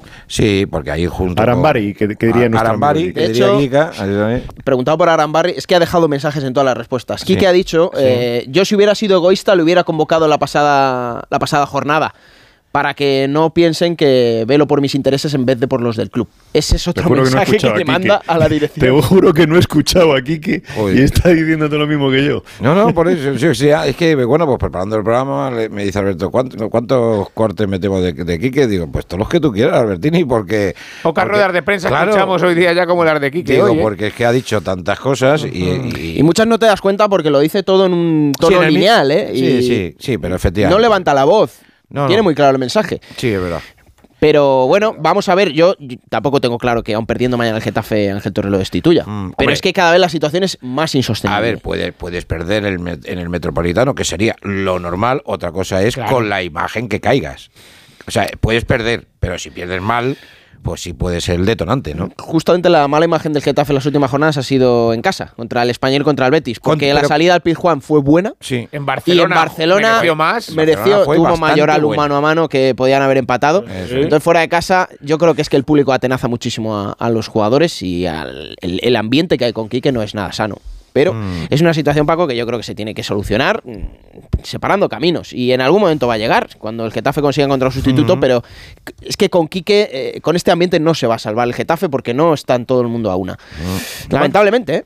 Yo creo que Quique puede salvarlo deportivamente, pero el ambiente pesa mucho. Bueno, pues nada, pues esto... Estoy viendo que el próximo partido del Getafe es con el Rayo, en, Getafe y luego viene el Valencia a Getafe a jugar. con, ¿Qué partido ese? Getafe. Y sin parejo. ¿eh? Y sin un lunes, además, creo que es un lunes eso. y sin parejo y el césped. Cuidadito. Eh, y luego vamos a ver esta jornada, porque ahora mismo el Getafe está en descenso, está a tres puntos del Valladolid, que es decimoséptimo. Qué bien Romero. ¿eh? Mira, si, le, si le da al Valladolid, al Celta, al Español eh, y al Valencia que están con 20 por, por ganar y ponerse eh, poner, poner lo que es el la salvación a 6 puntos, cuidado que las cosas se ven distintas. ¿eh? Ahí se ven distintas. Mira, parece que ha visto... lo mismo sí que hay que forzar las máquinas. Parece que ha visto mi, mi, mi papelito, mi papelito Romero. Pues yo a Romero siempre le digo, oye, pues vamos a hablar de, de, de, Vinicius y vamos a hablar de tal, y me dice, vale, perfecto. Pero yo no le he dicho hoy que íbamos a hablar del descenso. O sea, no se lo había dicho, pero lo ha dicho él. Y eso lo tenía yo aquí apuntado porque efectivamente, como he dicho a la, entrada, no tenemos Girona 21, Sevilla 21, Valencia 20, Español 20, Celta 20, Valladolid 20, Cádiz 19, que ya ha jugado, Getafe 17 y yo particularmente, por desgracia, doy por desahuciado a Leche porque, porque con 6 puntos a 14 de la salvación ahora mismo, ni los más optimistas del conjunto ilicitano eh, puedan apostar por, por, la salvación de... Son cinco partidos ya, Es una, es una, es una barbaridad. es, eh, eso es, imposible. Eso es imposible. Por eso decía, ¿no? pero, temporada, hombre, todo puede pasar, pero claro, es que tiene que hacer el doble de lo que ha hecho. Romero, tú, de, de, de, estos equipos, digo desde la Almería, ¿no? La Almería que tiene 22, porque bueno, el Mallorca tiene 25, es verdad que todavía, que efectivamente está cerca, pero, pero, pero bueno, está décimo. Vamos a obviar de momento al Mallorca. ¿A quién ves ahora mismo eh, eh, en el precipicio, no? O sea, de capa caída y que tiene más difícil solución que, que otros. Eh, pues hombre, no sé, porque estamos a mitad de temporada y, esto da mm. muchas vueltas. Quedan 19 partidos, pero digo ahora mismo, ¿no? Con la dinámica que, estamos viendo jornada tras jornada. Que por cierto, ahora tengo que daros la, la, quiniela de la semana pasada. en la dinámica actual, el Sevilla está apuntando hacia arriba. Eh, yo al Sevilla, fíjate que te digo, te digo yo, al Sevilla lo veo saliendo de esa situación en Sí, no, porque, porque el Sevilla ha estado, ha estado ahí metido en el, mm. en el foso un par de semanas y tal, pero ahora parece que está sacando la cabeza. Sí, yo a dos el Valencia. El Valencia, por todo lo que hemos estado comentando, es un equipo que se puede meter en ese, en mm. ese hoyo. ¿eh? Y cuidado el Getafe, porque ya te digo, esta semana, como no cambien las cosas, ah. eh, se, se puede quedar ahí también descolgado a seis puntos, que son dos partidos que luego cuesta un mundo. Y de los demás, pues a ver, que más ejemplo, ¿cómo, ves el Valladolid? El Valladolid, pues bueno, el se ha reforzado, ¿eh? Hay que tener, eh, mira, yo es que siempre, siempre, siempre lo he dicho, ¿eh? A estas alturas de, temporada siempre repito lo mismo. Es que, eh, primero, si no te refuerzas en verano, mal hecho. Digo mal hecho porque empiezas la temporada con deficiencias y hay equipos que lo pagan. Pero si luego tienes la ventana de invierno y en la ventana de invierno puedes fichar y arriesgar un poquito eh, para mantenerte, hay que hacerlo. Porque es que luego bajas a segunda. Sí, pero generalmente, generalmente, mm. Paco, los refuerzos de, mitad de temporada no valen para nada. Bueno, pero, pero, todavía le dieron tres puntos al Valladolid. pero ¿eh? depende. Sí, hay que buscar, un momento. Hay, que Déjame hablar. Sí, te dejo. Déjame hablar. Eh, la historia dice, eh, y por la experiencia que, tengo, que ya va siendo un poco bastante, los refuerzos a mitad de temporada difícilmente cambian las, las trayectorias de los equipos. En el caso del Valladolid, me estás preguntando por el Valladolid, pues sí, el otro día han salido Machís y, y Larin y han cambiado el partido, evidentemente, pero claro, es el primer partido que juegan. Eh, vamos a verles. A mí es que hacer una, valoración así por el primer partido no me gusta. A ver, no te hablo de eso. Y, si te digo una cosa, en el caso del Valladolid, en el caso del Valladolid, eh, porque ni Machís ni, ni Larin son delanteros, goleadores, son llegadores más que delanteros goleadores. Y sin embargo se ha desprendido de dos de los goleadores, bueno, goleadores. Guardiola al hombre casi no, no, marca goles, creo que, no jugaba. ni jugaba, pero, se ha desprendido de, de Guardiola y se ha desprendido de Weisman, que ese sí era goleador. Ese sí, eso sí que me ha sorprendido. Entonces, son cosas que, no termino de, entender. Y el resto de los que están ahí, pues el Celta siempre teniendo lo que tiene, pues lo mm. normal es pensar que tiene que, terminar por, salir, ¿no? Porque tiene la calidad suficiente, los jugadores con, con ¿Y el español? ¿Y el español que Se ha reforzado bien el español, ¿eh? Bueno, andan en la parcela... La, la la derrota a Diego Martínez le dolió mucho porque llevaba dos victorias seguidas por primera vez en toda la temporada. Parecía que estaban cogiendo el vuelo y perdieron de una manera muy mala. A ver, el Celta tiene un arma que es Yago Aspas, y el español a, a, José Lu. A mí por plantilla me parece que tanto Elche como Cádiz son los que más difícil lo tienen, por mm. plantilla. ¿Cádiz y? Y Elche. Eh, luego hay una tercera plaza ahí que... Sí, una tercera plaza ahí que... Pero a mí la llegada de Machís, claro, Machís es un jugador que estando bien marca la diferencia de tal forma. No, sé cómo está ahora mismo realmente. pero si Machis está bien, es un futbolista que te puede hacer 5 o 6 goles perfectamente en lo que queda de liga. ¿eh? Y 5 o 6 goles pueden ser muchos puntos. ¿eh? A mí me parece que es un gran refuerzo. Pero sí, entre Valladolid, eh, el Valencia tal y como está, el hmm. Celta, el Getafe, pues ahí debería estar la tercera pues plaza. Fíjate, fíjate, que a pesar de hoy de la derrota contundente 4-1 en, en San Mamés de, del Cádiz, que a ver, que, si ves el partido ves que el 3-1 lo hace el Athletic en la en la prolongación y eso ya te manda galeras en el en el descanso, ¿no? Es un gol de esos psicológicos y aún así el Cádiz en la segunda parte ha jugado dentro de, las circunstancias bastante bien al fútbol. Es que tiene poco gol Paco. Ya, es verdad que el año pasado se salvó sobre la bocina, ¿eh? y encaja, tiene poco gol y encaja mucho. Sí, este año sí. Goles, sí, ¿eh? sí, es lleva 33 goles. Lo único Entonces al final abajo están los que más goles encajan sí. y los que menos goles meten, por muy de perogrullo que suene. Pero sin embargo, fíjate lo que te. Porque si miras la clasificación, al final siempre es así, o sea, es impepinable. Y en mm. ese sentido, pues mira, el Valladolid lleva solo 14 goles, cuatro de ellos se los metió un día al Celta en una tarde de inspiración, y el resto, 10 mm. goles, los ha repartido en 19 partidos. Con ese gol eh, es muy difícil mantenerse en primera división. Y el Cádiz ha llegado Roger, que estaba jugando en el Elche, en, medio campo, cerca de la banda izquierda, no estaba jugando ni arriba. En el Levante era un delantero que, a mí me gustaba.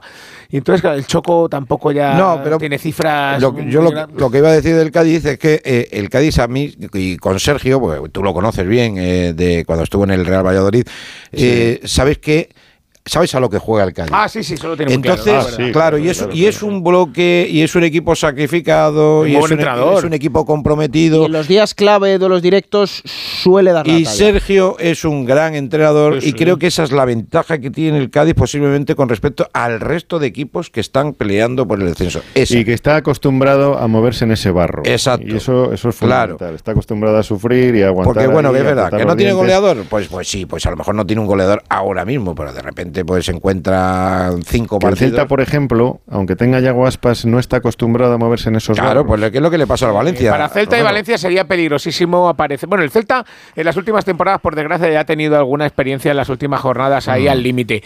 Pero el, el Valencia no. 2020 estuvo descendido media hora el Celta. Exacto, Cuando bajó el exacto. Leganés Sí, estuvo es. descendido media hora. Eso es. Sí, sí, sí. Pero es que es lo que decía Romero, estamos a mitad de temporada y, O sea, y ¿os de habéis aquí a tres meses se puede haber metido en el lío el Mallorca o se puede Sí. haber metido. Bueno, no, Es pero, que- pero mira, sin El embargo, Girona. ningún, pero, Almería incluso, pero ¿eh? ninguno habéis dicho Claro. el Girona. Ahora mismo, eh, ahora mismo. Eh. Pues yo creo que Yo tiene de mimbres, de- pero, pero el Girona, por ejemplo, entre el Tati Castellanos, Estuani, Riquelme, son muchos jugadores que juegan bien al fútbol. bien al fútbol. Juegan bien y, al fútbol, y sí. yo creo que es un equipo que tiene más armas para terminar marcando la diferencia, que no quiere decir Por que e- lo hagan, no, por pero, eso- por eso he dicho. pero a priori, por plantilla, que me no refiero. habéis nombrado nunca al Girona, yo creo que con razón. Creo que Claro. con razón. No, ahora mismo tienes que meter en el saco de la permanencia desde, desde el puesto Desde- 11 que está la Almería Desde con la Almería, 22. sí, sí, sí, desde la O Almería sea, para abajo. todos. O sea, cualquiera de esos, incluso si me apuras, el, el Mallorca que se pudiera Sí, por presupuesto y por plantilla, sin Sí, a dudas. claro. mismo el Mallorca respira con cierta solvencia porque seis puntos son dos partidos y eso en los puertos de abajo es mucho. Ya, sobre todo porque hay muchos equipos por debajo. Ah. Entonces, claro, el Mallorca con seis puntos con respecto al descenso y con todos los equipos que hay por debajo se tiene que empeñar en bajar a segunda. Pero es muy difícil, Alejandro, que, empeñarse- repita la primera vuelta que ha hecho el Mallorca también, ¿eh? Y ojalá la repita, Ya, pero, bueno, es, pero es muy difícil, pero ¿eh? tiene más, pero tiene la- más de la mitad del camino andado el Mallorca ya. Entonces eso Sí, le da sí, sí. cierta confianza y un, y un margen. Entonces es que bajar a segunda, yo lo, lo digo muchas veces, la gente dice, joder, es que hay que empeñarse, ¿eh? hay que hacerlo muy mal para bajar a segunda, porque, porque Sí. tú fíjate, el Valladolid mismo que ha estado en descenso metido la semana pasada antes de- del partido con, el, con el Valencia, llevaba cinco partidos sin meter un gol y sin ganar, o sea, perdiendo y sin meter un gol en cinco partidos y ha metido un gol en el sexto partido y ha salido del descenso, o sea que es que hay que hacerlo rematadamente mal para irse al agujero. El que está claro sí, que tiene que ser un milagro es el, lo del Elche. Porque No, no, olvídate, Yo por el- eso no. yo el son- por- muchos puntos ya. Lo doy por descendido todo. más que nada porque cuando he estado en Elche también ves un ambiente allí que la gente ha Sí. tirado la toalla hace tiempo. Vale, ya, es, ¿eh? es normal. O sea, Oye, eh, una cosita que tengo aquí, que, que si no, luego no lo, no lo hacemos. De la quiniela de la semana pasada, en Romerales acertaste el Cádiz, ¿eh? Y, eh, y hasta ahí. ¿Eh? hasta, por eso no hago quinielas. por eso no hago quinielas. hasta ahí. Frau, Frau, acertaste, eh, acertaste el Sevilla Mm. y acertaste el Betis. Bueno, O sea, mira. dos, eh, bueno, pero vamos. dos, dos. Esto es Y una al- moneda al aire. Y Albertini acertó el Barça eh, y acertó el Barça. ¿Solo? Qué Solo, poco bagaje. Solo, qué poco bagaje. El difícil. ¿Vamos, vamos el a hacer la de mañana o qué? Sí, sí, ¿no? hombre, Alberto claro, acertó claro. el difícil. Eso es. Ahora mismito vamos a hacer la, la- la de mañana. Por- Porque, claro, y así mm, recordamos que el español, con todos sus nuevos fichajes y tal, recibe a los Asuna. A mí los Asuna me parece eh, un- una de las grandes revelaciones de la temporada y que juegan muy bien al fútbol por momentos, ¿eh? por momentos. Ese es el partido de las 2 de la tarde, ya saben, en Radio Estadio a partir de las 3 y media para vivir los últimos minutos de este partido y el resto de la jornada que ahora relataremos. Eh, A ver, eh, eh, Frau, empiezo por ti. Eh, ¿Español o Sasuna? X, que me gustan los refuerzos del español. Hay ganitas Te de gusta, verlos. te gusta, vale. Romero, ¿español o Sasuna? Uno. Uno. ¿Y tú, Alberti? Pues yo voy a decir dos. Tú vas a decir que gana Osasuna. Muy bien, muy bien. a riesgo. muy bien. Eh, Elche Villarreal, empiezo por ti, Alberto. Eh, Albert. Ah, eh, Ah, da lo mismo. Eh, Frau, venga. Ah, vale. Eh, Elche, eh, Elche, Elche Villarreal. Dos. Sí. Pues fíjate que creo que aquí, que, no sé por qué me da que el Elche en este partido. ¿Va a ser la primera o qué? Yo creo, fíjate que lo que me da que va a ser la primera. yo digo X. Tú dices X. ¿Y tú qué dices, Romero? Elche Villarreal. Uno. Va- Vamos a ver si va a ser la primera victoria. Vamos con quinielas para Hay, que- hay un, hay un- Claro, hay récord, di que sí. hay un récord Claro. ahí que no sé exactamente en qué jornada con el Sporting de por medio. El Sporting fue el peor colista de la liga en la 97-98. Sí, sí, pues Estaba Cherisés padre, me acuerdo, y tuvo tres entrenadores, terminó Manolo Redondo. No sé en qué jornada Bueno, ganó el Sporting, yo- pero empieza a andar ahí, ahí, ¿eh? ¿Eh? Recuerdo yo una temporada que me parece que era el Lleida, que estaba el último. Sí, 93-94. Y que fue al Nou Camp y ganó. Sí, con gol de Jaime Quesada, el lateral aquel que luego jugó en el cabeza que Betis. tiene. Qué, me- qué memoria, de Sí, verdad. sí, sí, Pues, 0-1, gol de Jaime. Es tremendo. Parece el. Mr. Chip. Sí, sí, sí, te das cuenta, macho. Yo no me acuerdo de lo que he comido hoy. O sea que. Atlético de Madrid, Getafe. Empiezo por ti, Romero. Uno. Uno. Eh, Frau. Uno. Uno. ¿Y Alberto? X. Hombre, claro, estás obligado. estás obligado, capitán. Y Betis Celta de Vigo. Eh, Alberto, empiezo por ti. Mm, uno. Uno, gana el Betis. Eh, Romero. Dos. Dos, gana el Celta. Mm, no está mal tirado. A Mero le gusta mucho el Celta, ¿eh? No está mal tirado. A mí también, ¿eh? cuando juega, juega muy bien. Y tengo, tengo, muchos amigos en Vigo, hace muchos años. sí. Y, y, falta Frau, Betis Celta. Uh, X, va a sacar un puntito el Celta mañana en el Villamarín. bien, bien. Buen partido, ¿eh? Mañana a las 9. Mañana pues haremos los vestuarios, lógicamente, de este Betis Celta, la resaca de, de la jornada y luego la previa del Mallorca Real Madrid. Mañana tenemos en directo a Raillo. Ah, qué broma. Eh, pero vamos, porque no los dejan, no por otra cosa, que yo estaría, eh, estaría encantado de compartir con él unos minutitos de radio y que me diera sus explicaciones y yo le daría las mías y luego nos tomamos una cerveza en Mallorca y yo, y yo aquí. Que, pues nada, que mañana será otro día, queridos. Romero, un placer como siempre, eh, desde el cenáculo de, de la de libertad. ¿eh? Un abrazo grande. El placer ha sido mío, como siempre, compartir estos, estos minutos de radio en este cenáculo con todos vosotros. Un abrazo grande, amigo. Cuidaros mucho. Adiós, adiós, adiós. Eh, Frau, que mejora que te cuides. El eh, nolotil en mano de santo. El Gracias, Paco. en mano de santo. Luego, escúchame, agüita con, con sal, templadita. Sí, eso me ha dicho justo el dentista, unos ah. días, cuatro veces al día. Claro. Unos enjuagues con agua con sal. Exacto, exacto. y es muy bueno. Cuídate mucho. Gracias, gracias. abrazo a todos, gracias. No te vayas. No, aquí me quedo. No te vayas, Arquitrán, que tenemos cosas que contar. Radio Estadio Noche, Paco Reyes. Radio Estadio Noche, Paco Reyes. Let's go. Let's go con the second division, querido Alberto. Paco, hemos tenido hoy la primera. No me hables del Málaga, por primer partido de la jornada 0-1 con el Real Oviedo. En descenso estamos, sí, sí, han, abierto la jornada 26 eh, con derrota en la Rosaleda 0-1. Ha marcado Manu Vallejo para el Real Oviedo, eh, debutando con golito. Le hacía mucha falta al chaval y al Real Oviedo. Un delantero como Manu Vallejo que yo creo que le va a ir muy bien. Y Álvaro Cervera eh, ha dejado la portería a cero en 8 ocasiones de los últimos 15 partidos. Eso dice muchísimo del Real Oviedo que sigue escalando y el Málaga pues con muy mala pinta. Paco, para mañana a las 4 y cuarto, dos partidos, el Huesca Mirandés y el Leganés Sporting de Gijón. Para las 6 y media queda el Tenerife Albacete y a las 9 partidazo, ¿eh? porque el Alavés recibe en Mendizorroza, el Alavés cuarto clasificado, a Leibar que es segundo. Oh, gran partido. Mañana lo contamos aquí en esta sintonía. Gracias, Alberti. Hasta mañana.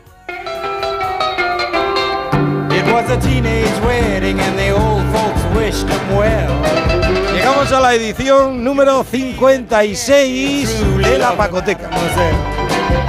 Quien viene y no sabe de lo que va a hablar, que es muy común. ¿De qué película iba a hablar yo? A ver, no siempre, ¿eh? no siempre, pero de vez en cuando pasa. Ya saben por qué, si se incorporan por primera vez a escuchar eh, la Pacoteca hablamos de películas de deportes, series de deportes, documentales de deportes y luego pues cositas, licencias que nos permitimos para recomendarles cuando ustedes no están escuchando Onda Cero, se van y ven y ven algunas de las recomendaciones y luego pues o les gusta o no les gusta. Así que vamos a ir saludando a la gente. Eh, está aquí en los estudios centrales, esto es un privilegio, esto es una notición. Antes de irse a, Marruecos, la verdad que le falta, le falta, no sé qué país le faltará. Espínola, muy buenas. Buenas noches, Paco. Hoy he venido aquí, sí. Qué poquito te queda para irte. Sí, ¿eh? el próximo martes salimos dirección a Rabat a, Rabat. sí, sí. Pues igual tienen más suerte que el presidente Sánchez te encuentra con el. a lo mejor me lo encuentro allí. A lo mejor a esto sí nos hace caso. Seguro que con Florentino se va a ver. Sí, pero vosotros no le podéis dar el Sáhara. No. y pocas cosas le podéis dar. Con alegría, eso sí, alegría, eso sí, eso chistes, lo que haga falta. Saludamos en Barcelona a José Agustín Gómez. José Agustín, muy buenas. Hola, muy muy oh, buenas. Buenas noches, hombre, buenas noches. José Agustín está bastante mejor que el español. Otra cosa es eh, cómo termine José Agustín y cómo termine el español. Yo siempre espero terminar mejor. Y ya les digo yo que está bastante mejor que el Valencia, el cuerpo de Onda Cero, Jordi González. Eh, don Jordi, muy buenas. ¿Cómo estáis? Buenas noches a todos. Buenas noches, hombre, buenas noches. Del Valencia ya hemos hablado en el programa, no hace falta que hagas. Que hagas... No hace falta, no sé. No. Y falta asesinar a gente, cosas así, pero vamos, poco más. No, poco más, poco más. tienen el básquet, Paco, tienen el levante, bueno, ahí está. Bueno, sí, hombre, Las chicas del básquet también funciona bien. El único el Valencia. Sí, sí, sí, sí. Claro. Está, está funcionando bien, más, más o menos todo, pero el Valencia hace años que no funciona Ese es el que va mal. absolutamente nada. El problema es que cuando el motor deportivo del el resto de deportes no funciona, termina, al final Sí. termina Sí, arrastrando sí, a todo no, el no, mundo, no. ¿eh? Palma seguro. Esto es así. Bueno, pues vamos allá. Vamos a empezar precisamente por, por Jordi Gosalves. A ver qué nos ha traído esta semana el cuerpo de Onda Cero. Yo en el día de hoy no os voy a traer eh, ningún documental, ninguna película, os voy a traer una de mis grandes aficiones. ¿Qué me estás contando? Aficiones o fricadas, eh, que son muchas, eh, además de adicciones. Eh, ¿Por qué? Por ejemplo, yo soy muy aficionado a los show talents por, por todo el mundo. y uno de mis Ah, es verdad, es verdad, lo sé, principales es verdad. una de mis principales aficiones es ver, por ejemplo, pues el Got Talent de, de Australia, del Reino Unido, de La Voz de Holanda, que nació allí, el Got Talent de, de Estados Unidos, y de allí voy a traer yo una historia que viene al pelo hoy aquí en la Pacoteca. Esta es la historia y la audición de Matt Mauser. How can I just let you walk away? let you leave without a chance. Diría Alexis Martín me estoy poniendo tramposón. ¿eh? For you. Mm-hmm. You're the only one who really knew me at all. Tú eres la única que realmente me conoce. Canta esa canción, esa audición de Matt Mauser. Bien. Matt Mauser es eh, vocalista de una banda de rock. Y un 25 de enero del 2020 eh, salió por la noche. Y la mañana del día siguiente, pues su mujer decidió no despertarlo para ir a, a trabajar. Su mujer eh, estaba en el condado de Orange, era entrenadora de baloncesto, se fue un 26 de enero a trabajar en helicóptero acompañado por siete personas más. Cristina, de 38 años, fallecía pocos minutos después en aquel helicóptero de Kobe Bryant. Su mujer, Cristina, era la entrenadora de su hija, Alisa, de Kobe Bryant y Cristina fallecía fatídicamente junto a otras seis personas en aquel 26 de enero del 2020. Y Matt Mauser, padre de tres hijos, de 15, de 8 y de 4 años, se quedaban sin madre en aquel momento. Y Matt Mauser decidió que como sabía cantar y también era entrenador físico, como su mujer, un portento físico tanto en esquí como en baloncesto, pues quería rendirle homenaje al resto de personas que fallecieron aquel 26 de enero del 2020 en el, eh, en el accidente que sufrió Kobe Bryant, que se llevó también la vida de su hija y del propio Kobe Bryant. Y allí que se plantó en Got Talent y cantó esta canción para rendir homenaje a su mujer, para decir a sus hijos que sí que se puede seguir hacia adelante y además contó una historia tremebunda, porque cuando fallece su mujer al mes quedan encerrados en casa por aquello del COVID y por aquello de la pandemia. Y estuvieron tres meses solos, los tres hijos, sin la madre recién desaparecida y con el padre recordando todos los días que la madre no iba a poder estar. Y yo quería traeros esto porque es el homenaje que le hizo su marido hace cosa de ocho meses en el Got Talent estadounidense, cantando una canción dedicándosela a Cristina, su mujer de 38 años, fallecida también en aquel accidente que sufrió también la muerte de Kobe Bryant y su hija.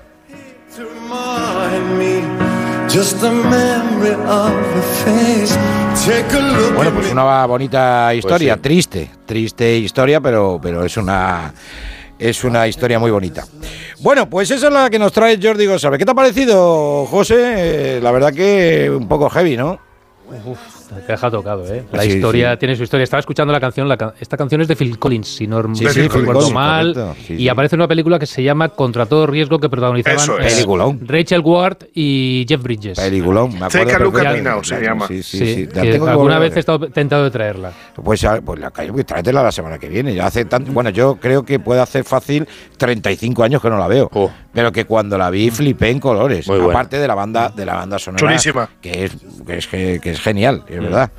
Vale, bueno, Espinete. ¿Tú? Pues yo, yo vengo a traerte un temita que no nos gusta mucho, pero te digo por qué. ¿eh? Tú y yo lo hemos hablado ya, pero te, te digo por qué, porque es recordar una época que no es tan lejana, ha sido hace poquito, pero es un documental donde nos hablan de lo que afectó el parón del COVID en la NBA. el día que el deporte paró. Venga. March 11, we go out for warm-ups, and then, pew! The suits come right down the floor like it's the FBI. Oh, this might have something to do with COVID.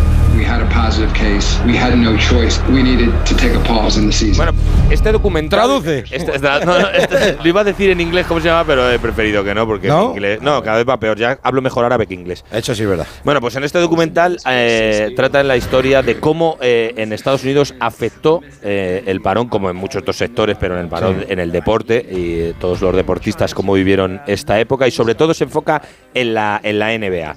Además, en ese periodo, eh, recordamos todos los problemas que hubo con la, la violencia policial contra el sector de la raza negra y aquí también hablan del, del famoso Black Lives Matter, donde los deportistas no tenían esa fuerza que tenían en otras ocasiones que utilizaban durante los partidos porque Ajá. no había público, pero sí estaban las televisiones para poder para poder eh, tener esa reivindicación. Bueno, pues esto habla de estos dos temas que hace dos años sufrimos, seguimos sufriendo todavía el tema del, del COVID y también el tema del racismo en el mundo. Y os lo recomiendo, está en HBO Max y podéis ver cómo es la vida de un, de, un deportista de élite, de un jugador de la NBA, sin tener eh, lo que tienen el día a día y tan intenso como es para ellos, eh, ochenta y pico partidos al año, Joder, estar todo el día viajando, que es, es algo que cambia la vida.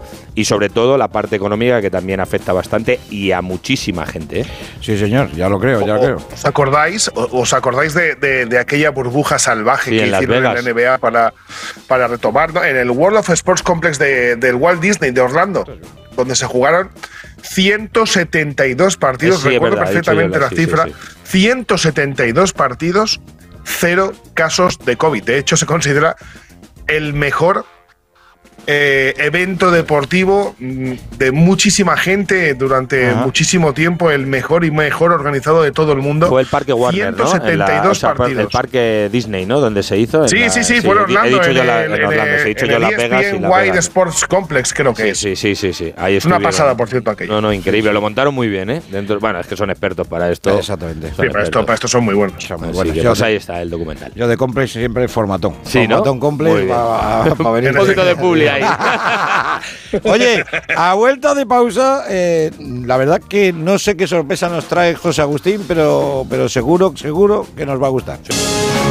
Ta- na- na- na- na- na. Nicola, ¿qué, qué, y qué canción más buena. Sí. Bueno, pues esto, esta musiquita es para dar paso a José Agustín, que, que, bueno, no sé si quieres escuchar primero el sonido o, o- o- o explicarte. ¿Qué prefieres? Os pongo, os pongo en antecedentes 1998, una película que llegaba después de un gran éxito de quien la había creado, pero que fracasó en taquilla.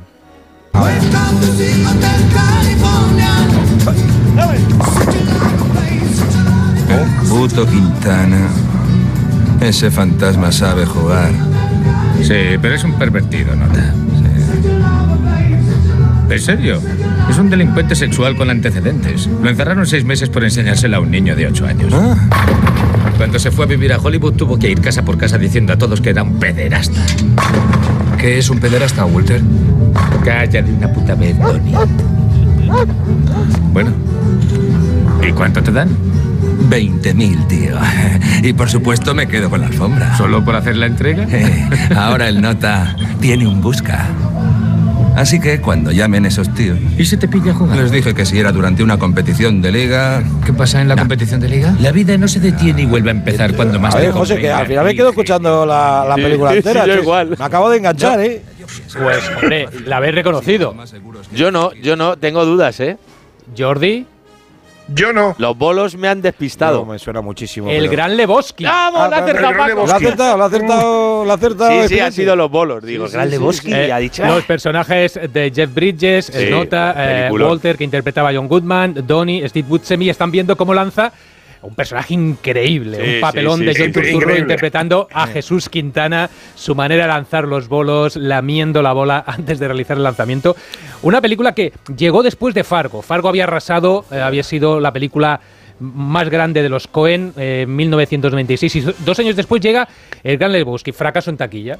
Pero cuando se va reponiendo en los cines en Estados Unidos, se va poniendo por televisión, empieza a crecer, empieza a crecer el prestigio y termina convirtiéndose en un referente dentro de la filmografía de los hermanos eh, neoyorquinos y, y en una película de culto. Es muy buena. El nota es un, pi- es un hippie, al que solo le importan los rusos eh, blancos, que es una bebida, eh, el- los bolos y, y- y los porros. Eh, son su- sus únicos entretenimientos. Pero sí, unos, sí. Matones, unos matones entran un día en su casa confundiéndolo con una persona que se llama como él, Jeff Lebowski, y le mean la alfombra. A partir de, él, de ahí él quiere que le, res- que le hagan, eh, que le paguen la reparación de la alfombra o que le den una nueva. Va a la casa del millonario, allí conoce a la Femme Fatal, a Julian Moore, impresionante en, en esta película, y termina contratándolo y también aparece el secuestro de la hija de- del millonario que, eh, que interpreta Tara Reid. A partir de ahí suceden 20.000 cosas y, y cada cual más loca y los diálogos son maravillosos. son Buenísimo. La voy a volver a ver La este fin de película- semana. La voy a volver a ver. La sí. película es de aquellas que las la ves en cualquier momento del Sí. día y si la pillas empezada te queda. Sí, sí, te quedas, te quedas. son de El, esas, sí. el reparto, el reparto es salvaje. Es espectacular. Y el guion es maravilloso, maravilloso. eh, Steve Buscemi, que me parece un, un secundario salvaje en el mundo de, de Hollywood. eh, John Goodman también, ¿no? Y John Bueno. Turturro, que tú decías al principio. Ayer, ayer estaba viendo un vídeo, no, yo ya no me acordaba de esto, cuando le entregaron el paseo, en el Paseo de la Fama a John Goodman eh, la estrella, su estrella, apareció para hacer el discurso Jeff Bridges. Llegó con un maletín, se lo da a John Goodman, lo abre y saca la famosa chaqueta que lucía en la película para dar el discurso. Estaba pastrosa esa. Total. Bueno, la- entre la, la bata, la, la chaqueta, los pantalones cortos, el pijama. O sea, es, es una película que no sé cómo fracasó en taquilla. Quizás porque las expectativas después de ver Fargo iban por otro lado dentro de los Sí. eh, espectadores. No se vendería bien, a lo mejor. No lo sé. No lo sé. Pero el prestigio de los Marketing a Coen había crecido mucho después de ¿eh? los de Sí, Fargo, eso es verdad, verdad, eso es verdad. Y luego, por cierto, Fargo tiene una serie. eh, ¿Qué tal, qué tal? No de la he visto, película. ¿eh? La serie es fantástica. Sí, ¿no? He Fantástica, oído que muy bien. Fantástica. Vale. Tiene varias temporadas. Sí, muy buena. Es una serie muy recomendable, muy recomendable. bueno. Con el humor de Fargo. Tengo que, tengo que intentar verla porque Y sacar lo que tiempo. no, no, no, yo tiempo para la serie, yo siempre. No, tiempo tiene, tiempo Yo tiene. duermo Deja el programa de los viernes, Que yo Paco, duermo que por la noche se ve muy bien. De verdad que duermo, duermo- duermo poco, me gusta, me gusta, me gusta ver la, serie, películas. Ahora, ahora os digo un par de cosillas. Que digo que la que, que la Fargo, la película, es tan buena que me da reparo ver la serie. Pero, pero A mí también, yo no, no la he no, visto. Es buena. yo, ¿no? era del- Vale. yo, yo pensaba igual. Vale, Tenía vale, muy buen recuerdo de Fargo Perfecto. Y ya solo la primera temporada Vale, me vale. dejó clavado. Pero Me es para quedo. vértela en una maratón, te lo aseguro. Me quedo. Te enganchas. ¿Dónde quedo, está? No recuerdo ahora, ¿sabéis? Fargo. Eh, yo quiero haberla visto en Netflix. Y la segunda temporada, Eh. dices, no puede ser, no puedes mejorar la primera. La Eh, mejoras. Oh, perfecto. Pues entonces, Fargo. Vamos a hay que- apuntar, la voy a apuntar para que- Marruecos, Paco. Hay que Oye. ¿ha- ¿Habéis empezado a ver eh, The Last of Us? Yo no. No, no. Hasta que no acabe, no. Yo es, es, la es que no me siguiente que, acaba, tengo es que que no me ver. acaba el videojuego todavía. De- Claro. Yo es que como no el, sé. el videojuego me da mucho, eh, la- el 1 y el 2. Prefiero no. No soy de videojuegos. Prefiero no Oye, acabarlo primero y luego la serie. Si, si, si la película que traigo es un poquito friki, ¿eh? Bueno, friki. A ver, no es friki, pero, pero es friki. Eh, ¿La habéis visto? Entonces eh, ver, os vamos a hago ver. un monumento. El Camino de San Diego, ¿la habéis visto? No. No. El, el camino de San Diego. Sí, mira, mira, este es el tráiler. Nosotros le, le conocemos a Tati Benítez como el 10, el Maradona, porque él sabe todo de Maradona. Muchachos, miren lo que traje. La foto de Diego firmado por Maradona, mirá. ¿no te das cuenta? No es firmada por él, es trucha. Y después vino el tema cuando nació su hija y le quiso poner Diega de nombre. Diego no existe. ¿Y si le ponemos Diego? ¿Cómo le vas a poner Diego si es una nena? Métale Dalma. Bueno, pues eh, la película está dirigida por, por Carlos Sorín. Carlos Sorín es una coproducción argentina-española de 2006. Eh, bueno, Tati, es que eh, parece una historia, es un documental real, porque es lo que se, se conoce como road movie, y entonces la película es, eh, testimonios de gente y dices, coño, es que parece de verdad, pero no es una historia real, aunque el protagonista está protagonizado por, por él mismo. Por el mismo Tati. Entonces el Tati se encuentra, como se dedica a, a cortar maderas, se encuentra un tronco y él ve ahí la forma de Maradona. Y entonces empieza, empieza a tallarla. Y era cuando Maradona estuvo internado por aquellos problemas Mm. graves que tuvo y hubo peregrinación para ir a verlo, para pedir por, por su salvación, etcétera. Que luego se tiró a, a- a balinazos desde el propio hospital. Pues ya no me acuerdo, salió, sí, pues puede ser.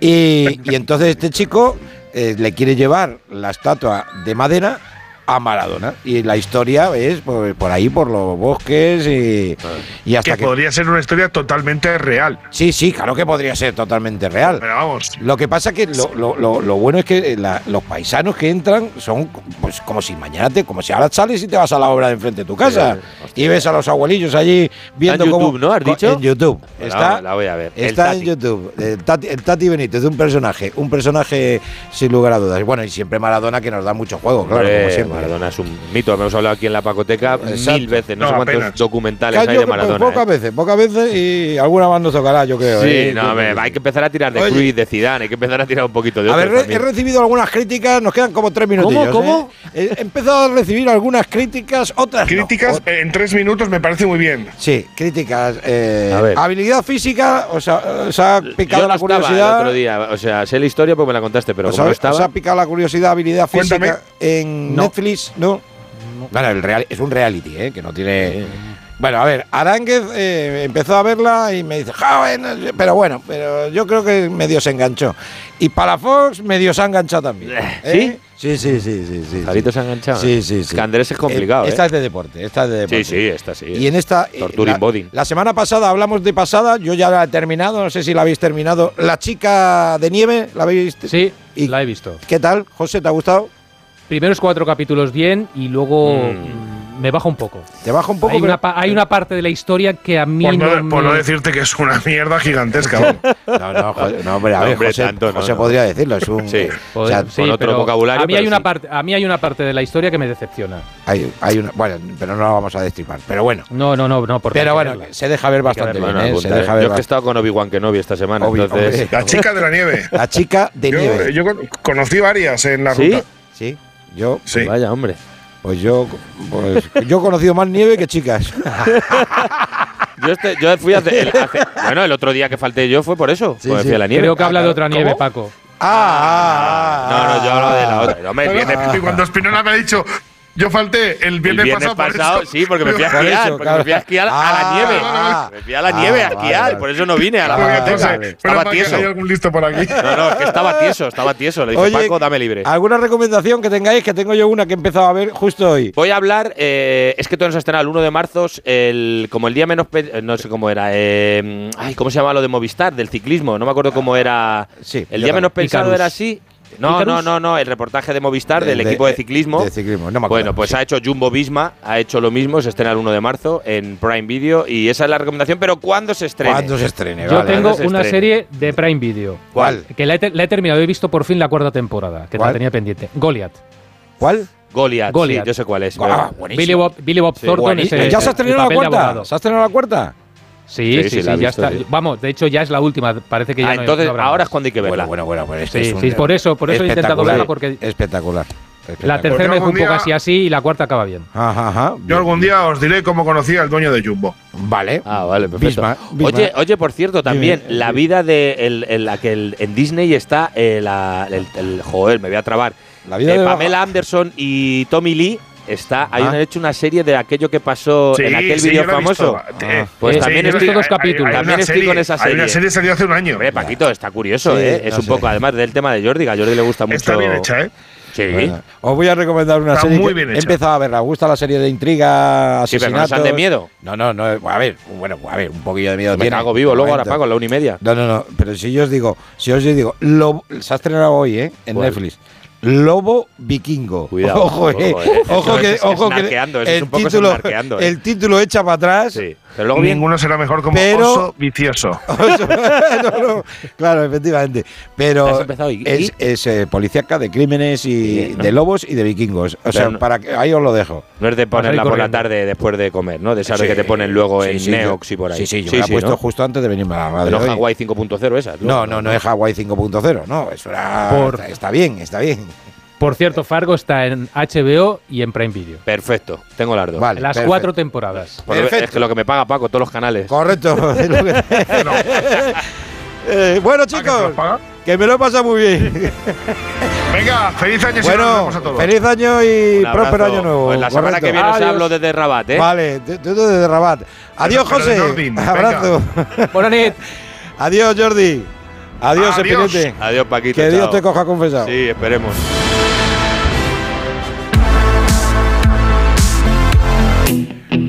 Bueno, pues hasta aquí hemos llegado, que diría el gran Leo Harlen. Eh, mañana tenemos mucho más deporte. Recuerden Español Osasuna, Elche, Villarreal, Atlético de Madrid, Getafe y Betis Celta, más la previa de la jornada del domingo, donde tenemos buenos partidos, Mallorca, Real Madrid, Barça, Sevilla, a las 9 de la noche el domingo, Real Sociedad, Valladolid y no menos apasionante, el Girona Valencia. Todo eso lo contaremos o lo empezaremos a contar a partir de las tres y media de la tarde con Edu García al frente del Radio Estadio. Que tengan ustedes una feliz noche y que sueñen con los angelitos eh, o las angelitas. Radio Estadio Noche.